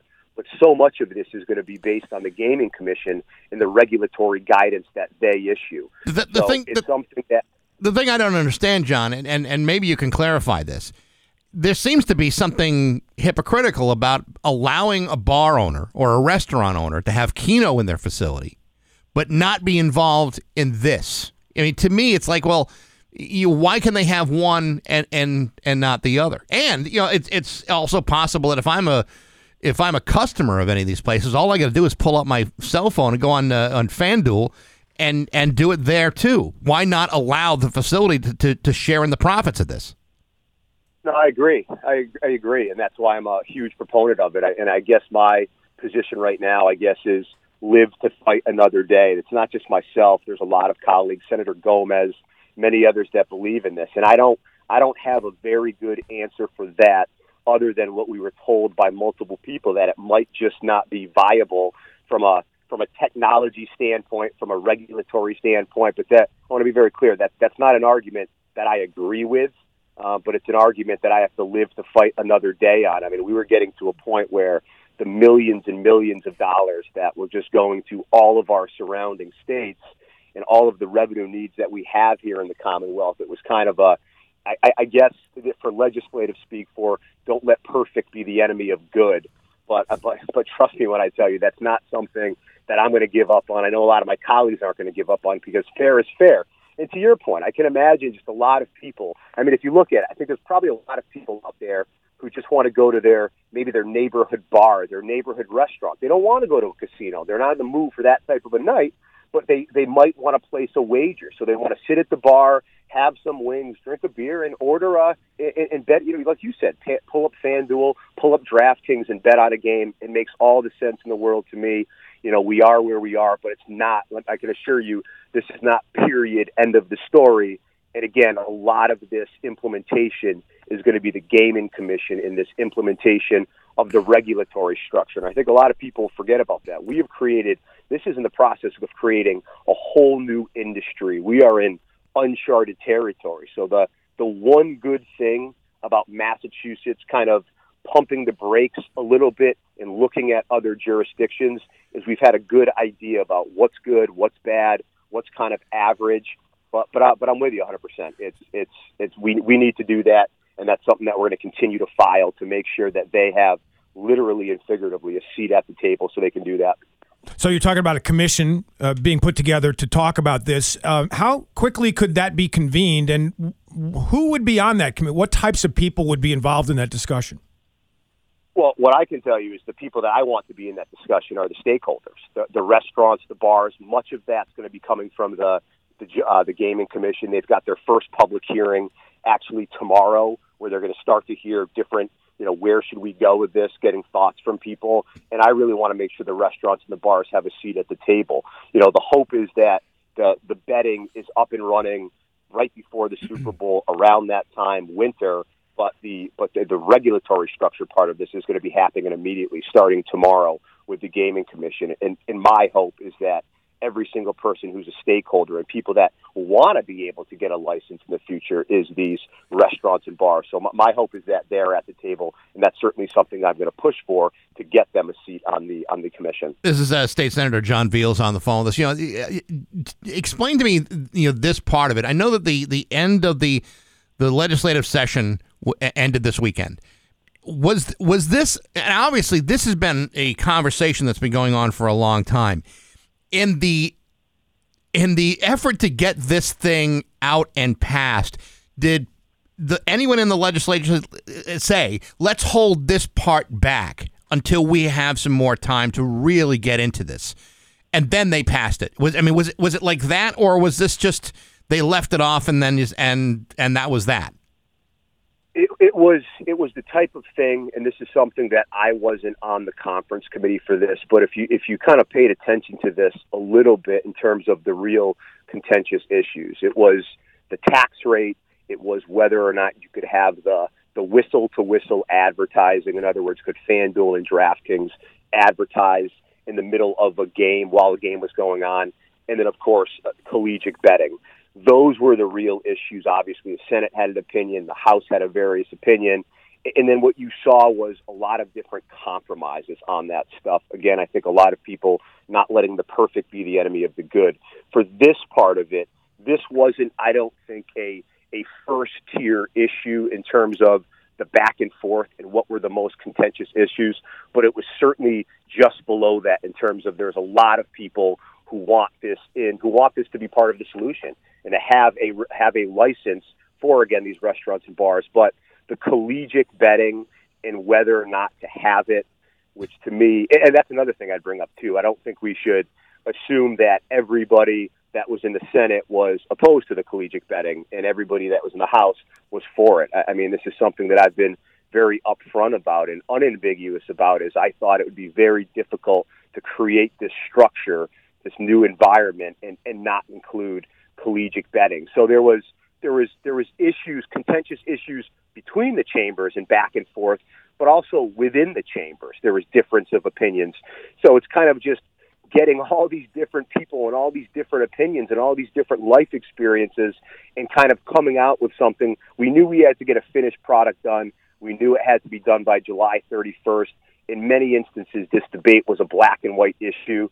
So you get what you can get across the finish line, and what's left off, you live to fight another day. And that's kind of my synopsis of what I think happened throughout the past 2 years of this debate. I mean, as you folks know, this was legalized by the U.S. Supreme Court more than 4 years ago. Think of all the revenue that, you know, it's that we've missed out on.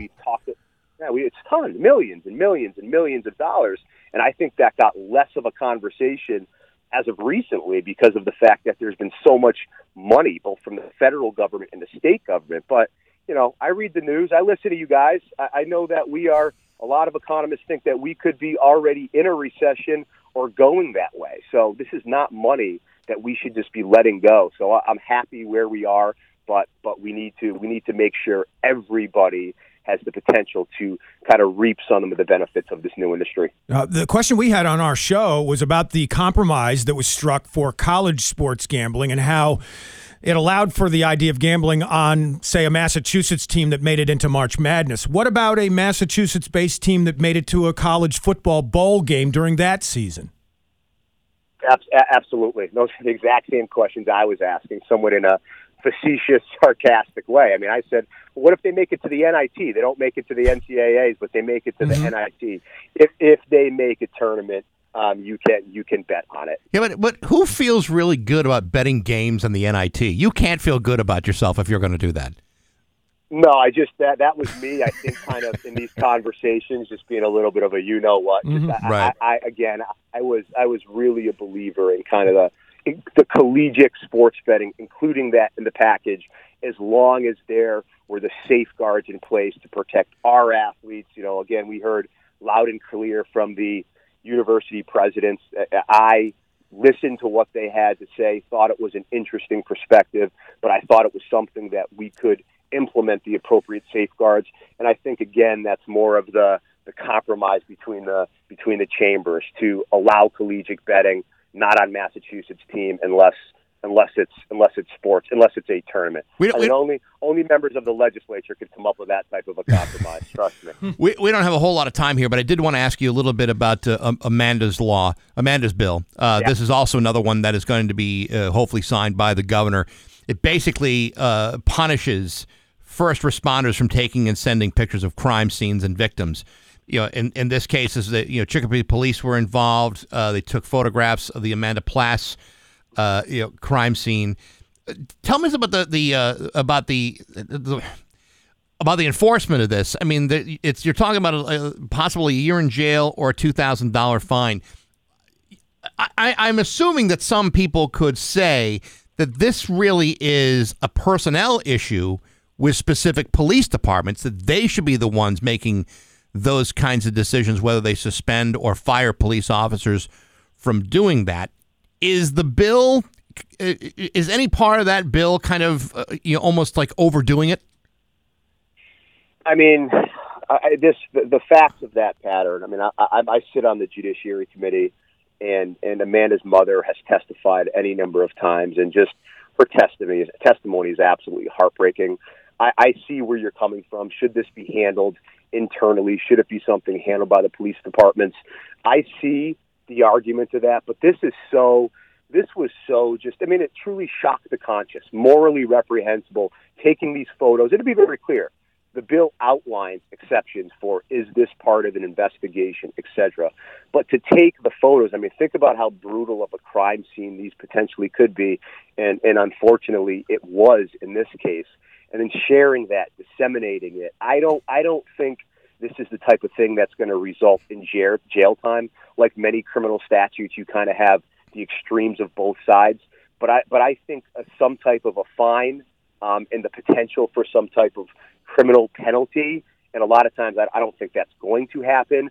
But I think some type of a hefty fine, if it seeks to deter something like this and something like Amanda's mother, if she doesn't have to hear about this at a local soccer game and hear about it from friends that there's a picture going around of her daughter who just, I mean, it's such a difficult issue, but I do think there is a need to do something, because I do think in many instances that the idea that there's a criminal law on the books can have some type of deterrent, particularly for people who are first responders, who, quite frankly, I think know better. I think the officers in question, I think they knew better. I think they made a boneheaded decision. You know, hopefully if they learn their lesson. But now, if the governor signs this, having this on the books, it will let people know how you just can't do this. And again, anybody who sat through that hearing from Amanda's mom, as well as others, I think see the logic of doing this. But I don't think it's an either or. I think internally, I think these departments should also have the ability and the capacity to deal with it and should deal with it.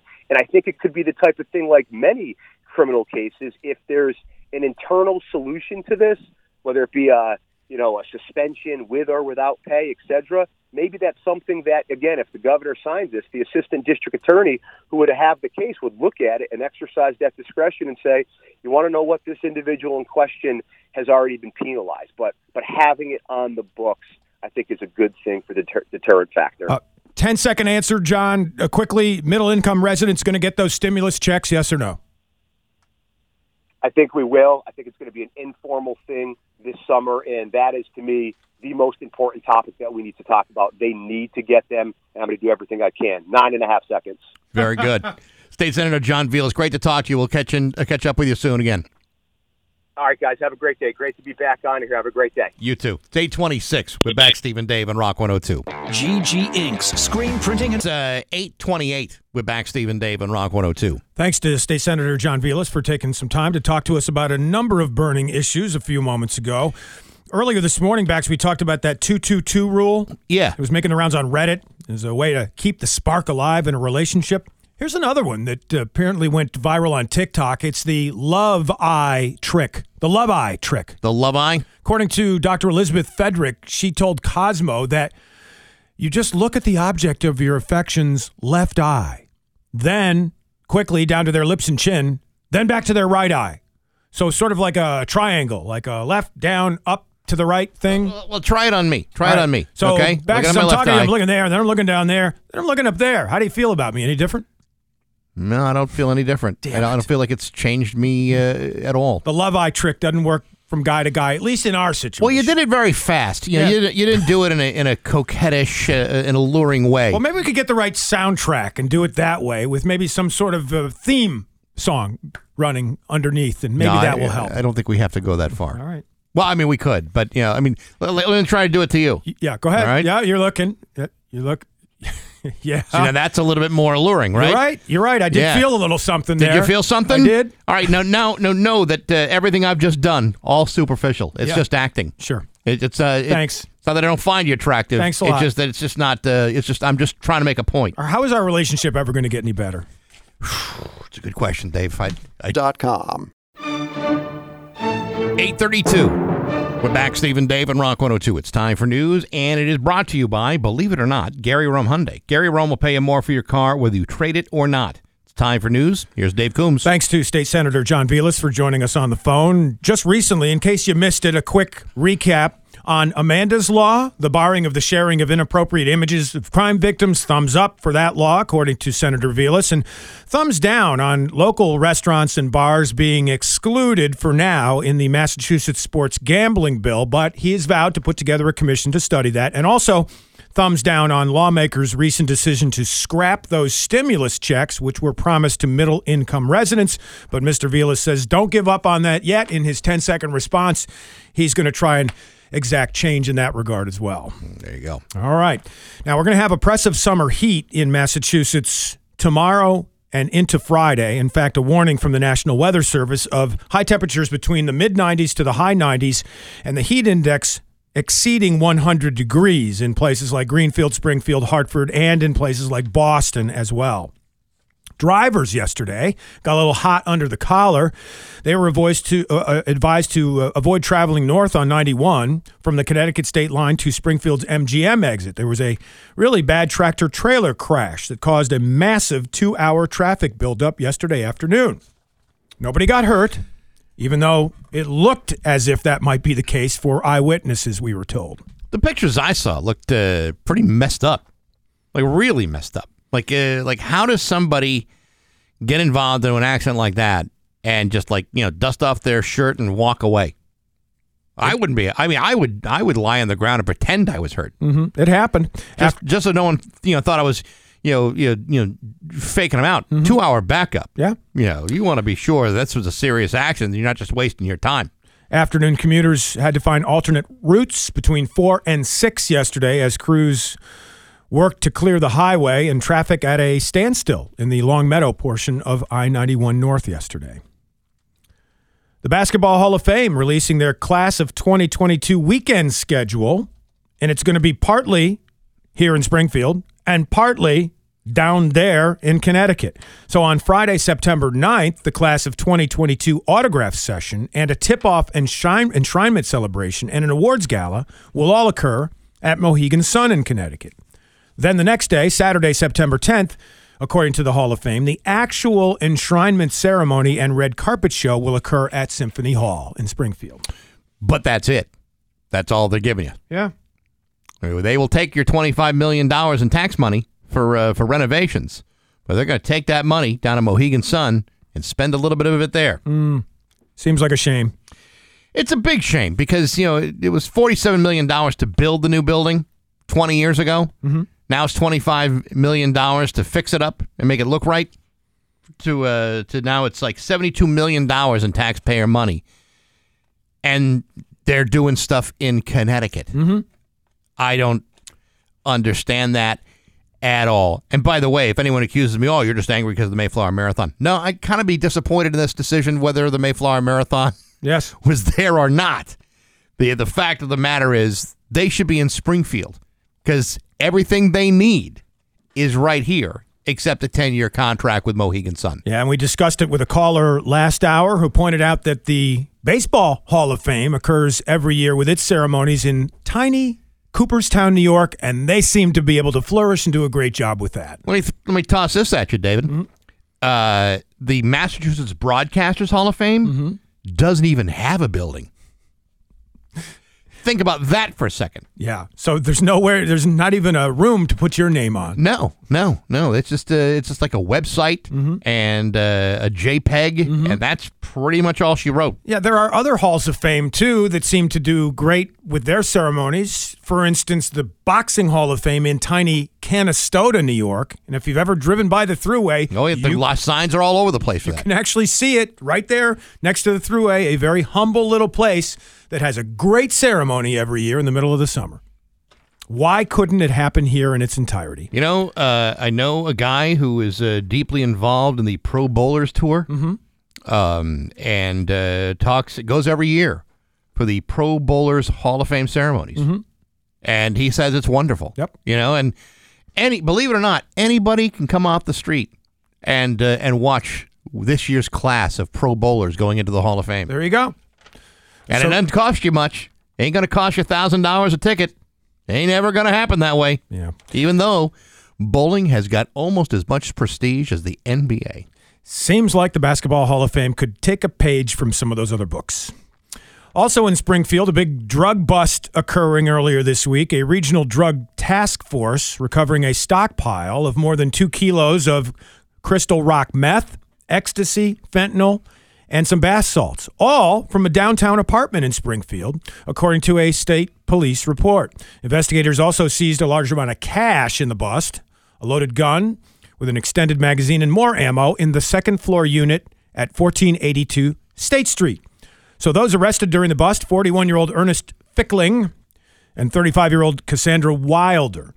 Investigators also searching the cars apparently owned by those two, a BMW and a Porsche Cayenne. Now, let me ask you this.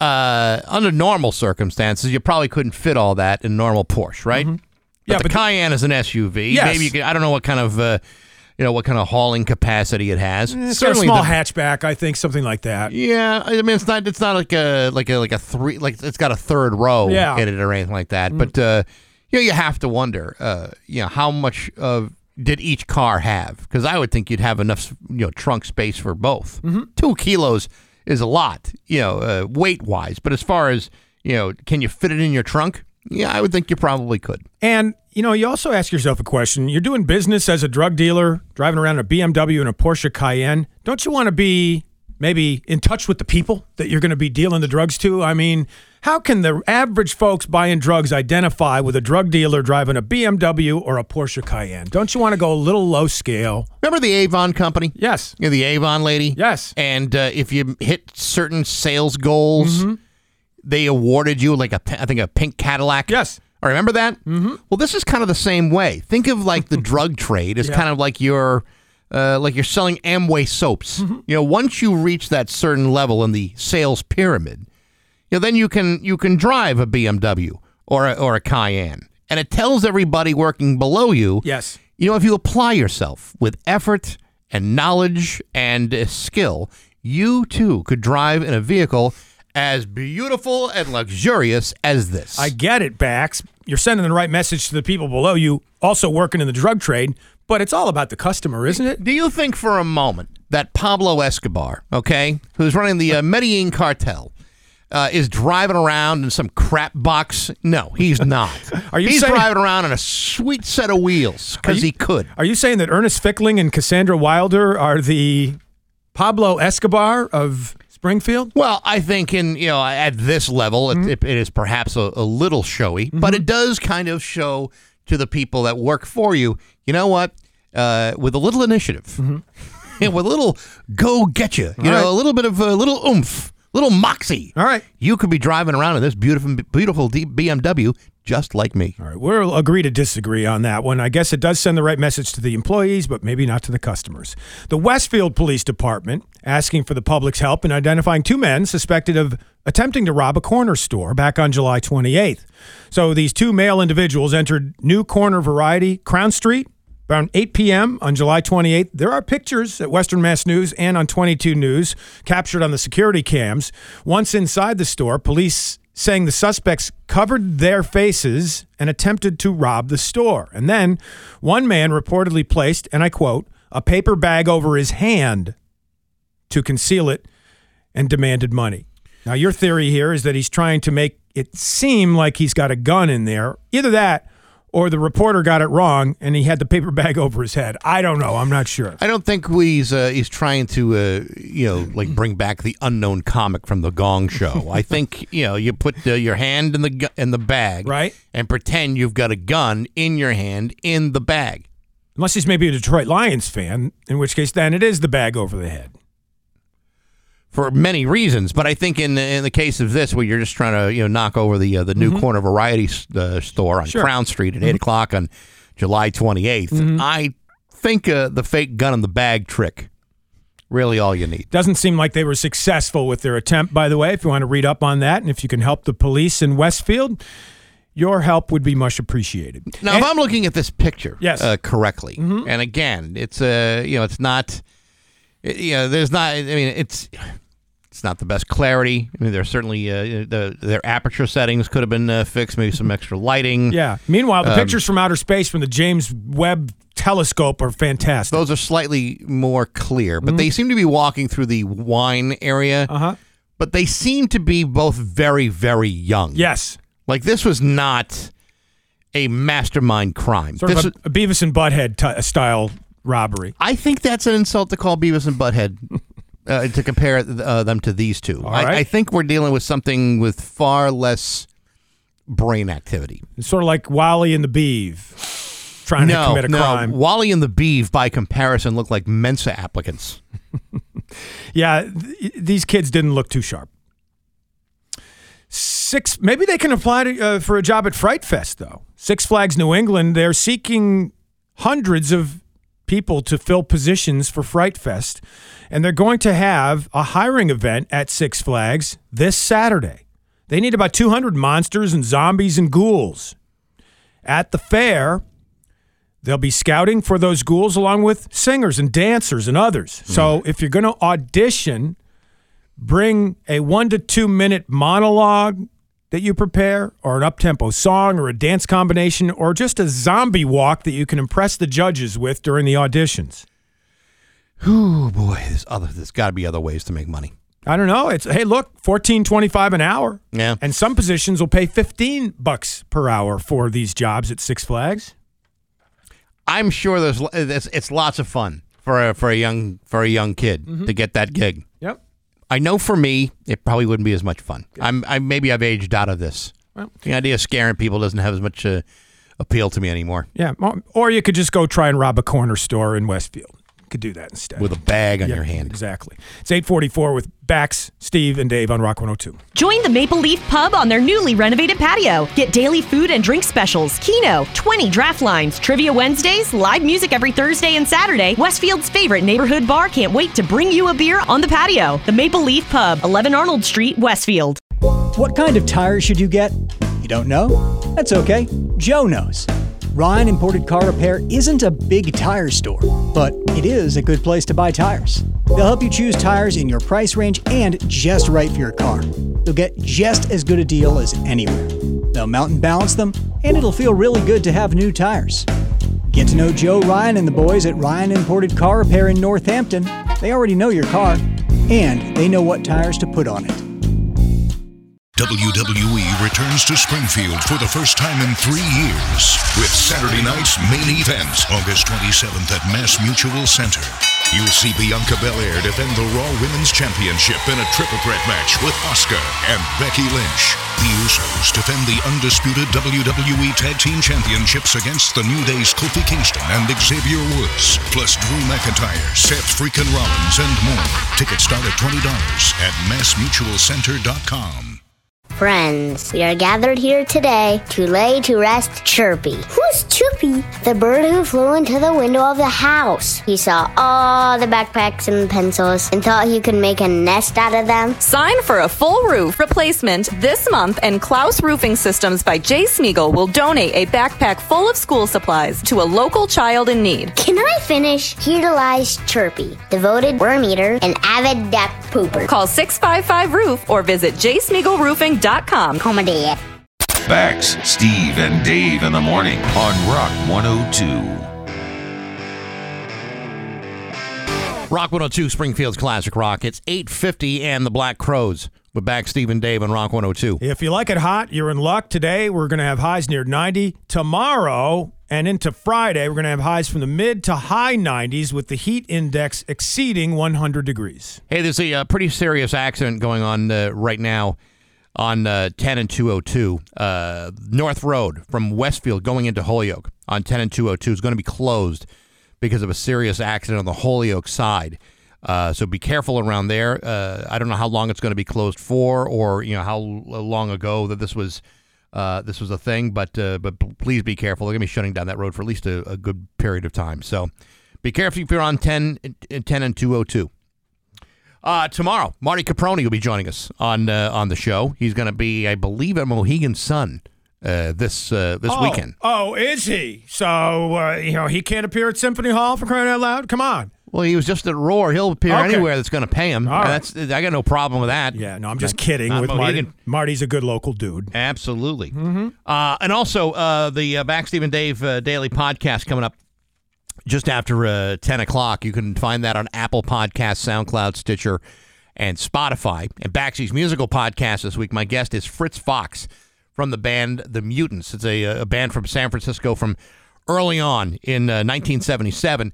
They got a brand new record out. It's a compilation of songs that have gone largely unheard since 1977 called Curse of the Easily Amused. It's a really good record and a fascinating interview with Fritz Fox, one of the true originals of punk music, and you can find that on rock102.com. So we talked at the beginning of the show how it's National Grab Some Nuts Day today. It's also, and I'm just looking at this on Twitter, hashtag National Boob Day today as well. Boob Day? Yes.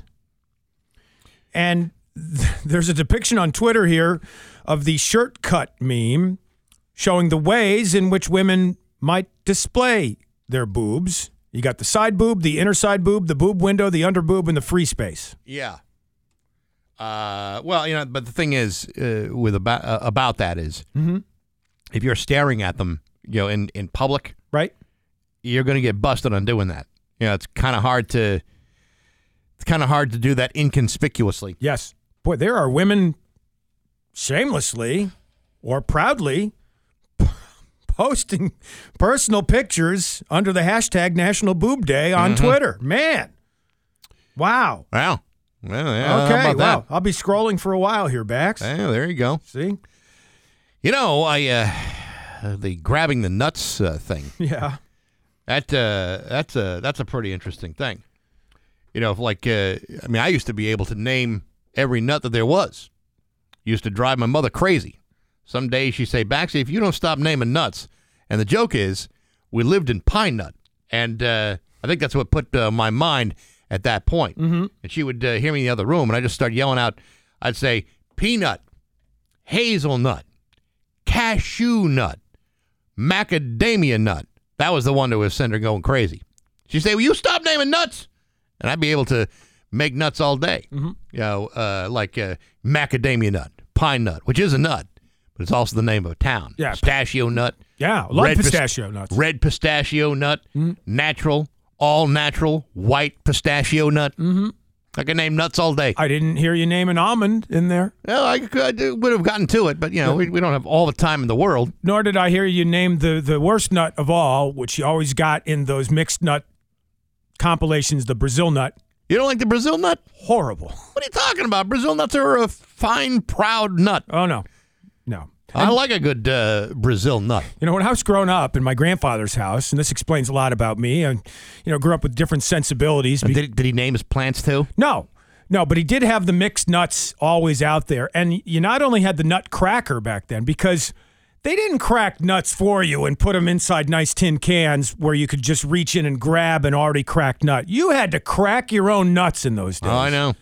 And he had all the tools. I mean, he had the dish of nuts in shells, and he had the nut cracker, and he also had the little tool. Do you remember the little tool? Yeah, to pick out the nuts out of the shell. Yeah. Now, yes. Those were some great times back in the United States of America when you needed all of that stuff, and you didn't rely on somebody to do your nut cracking or nut picking for you. Oh, I know. Mm-hmm. Listen, I could sit around all day and chew the cashews. Oh, Jesus, I love the cashews. Cashews are good. Yeah, but then somebody on occasion will buy the raw, unsalted cashews, and that's an act of aggression. No, I love those. You kidding me? I love them. Unsalted? Yes. Salt's the best part. CVS has a great 16-ounce tin with all of the nuts you mentioned, all unsalted. But salt is what makes them delicious. No, I disagree. And by the way, this is the only other person I've ever found who likes them unsalted. My lady friend. So I know it's meant to... You sure she's not just lying to you? No. Like this is a way of her, you know, manipulating you into naming the plants in the house. She spoke first on her love of unsalted nuts. Really? And I said, wow. Wow. Me too. And that is how love began. See? It had nothing to do with the 2-2-2 rule. This is like the first date conversation. Like, you know, what's your favorite color? Yep. What kind of car do you drive? What do you do for a living? What kind of nuts do you like putting in your mouth? Yes. To all of that. Really? Yes. Man, yes. You work fast, don't you? Yep. And we've gotten to the naming of the plants. This is an exciting relationship. This weekend we're going to try the love eye trick and see how that works. Yeah, you rock it, Dave. It's 8:56 with Back, Steve, and Dave on Rock 102.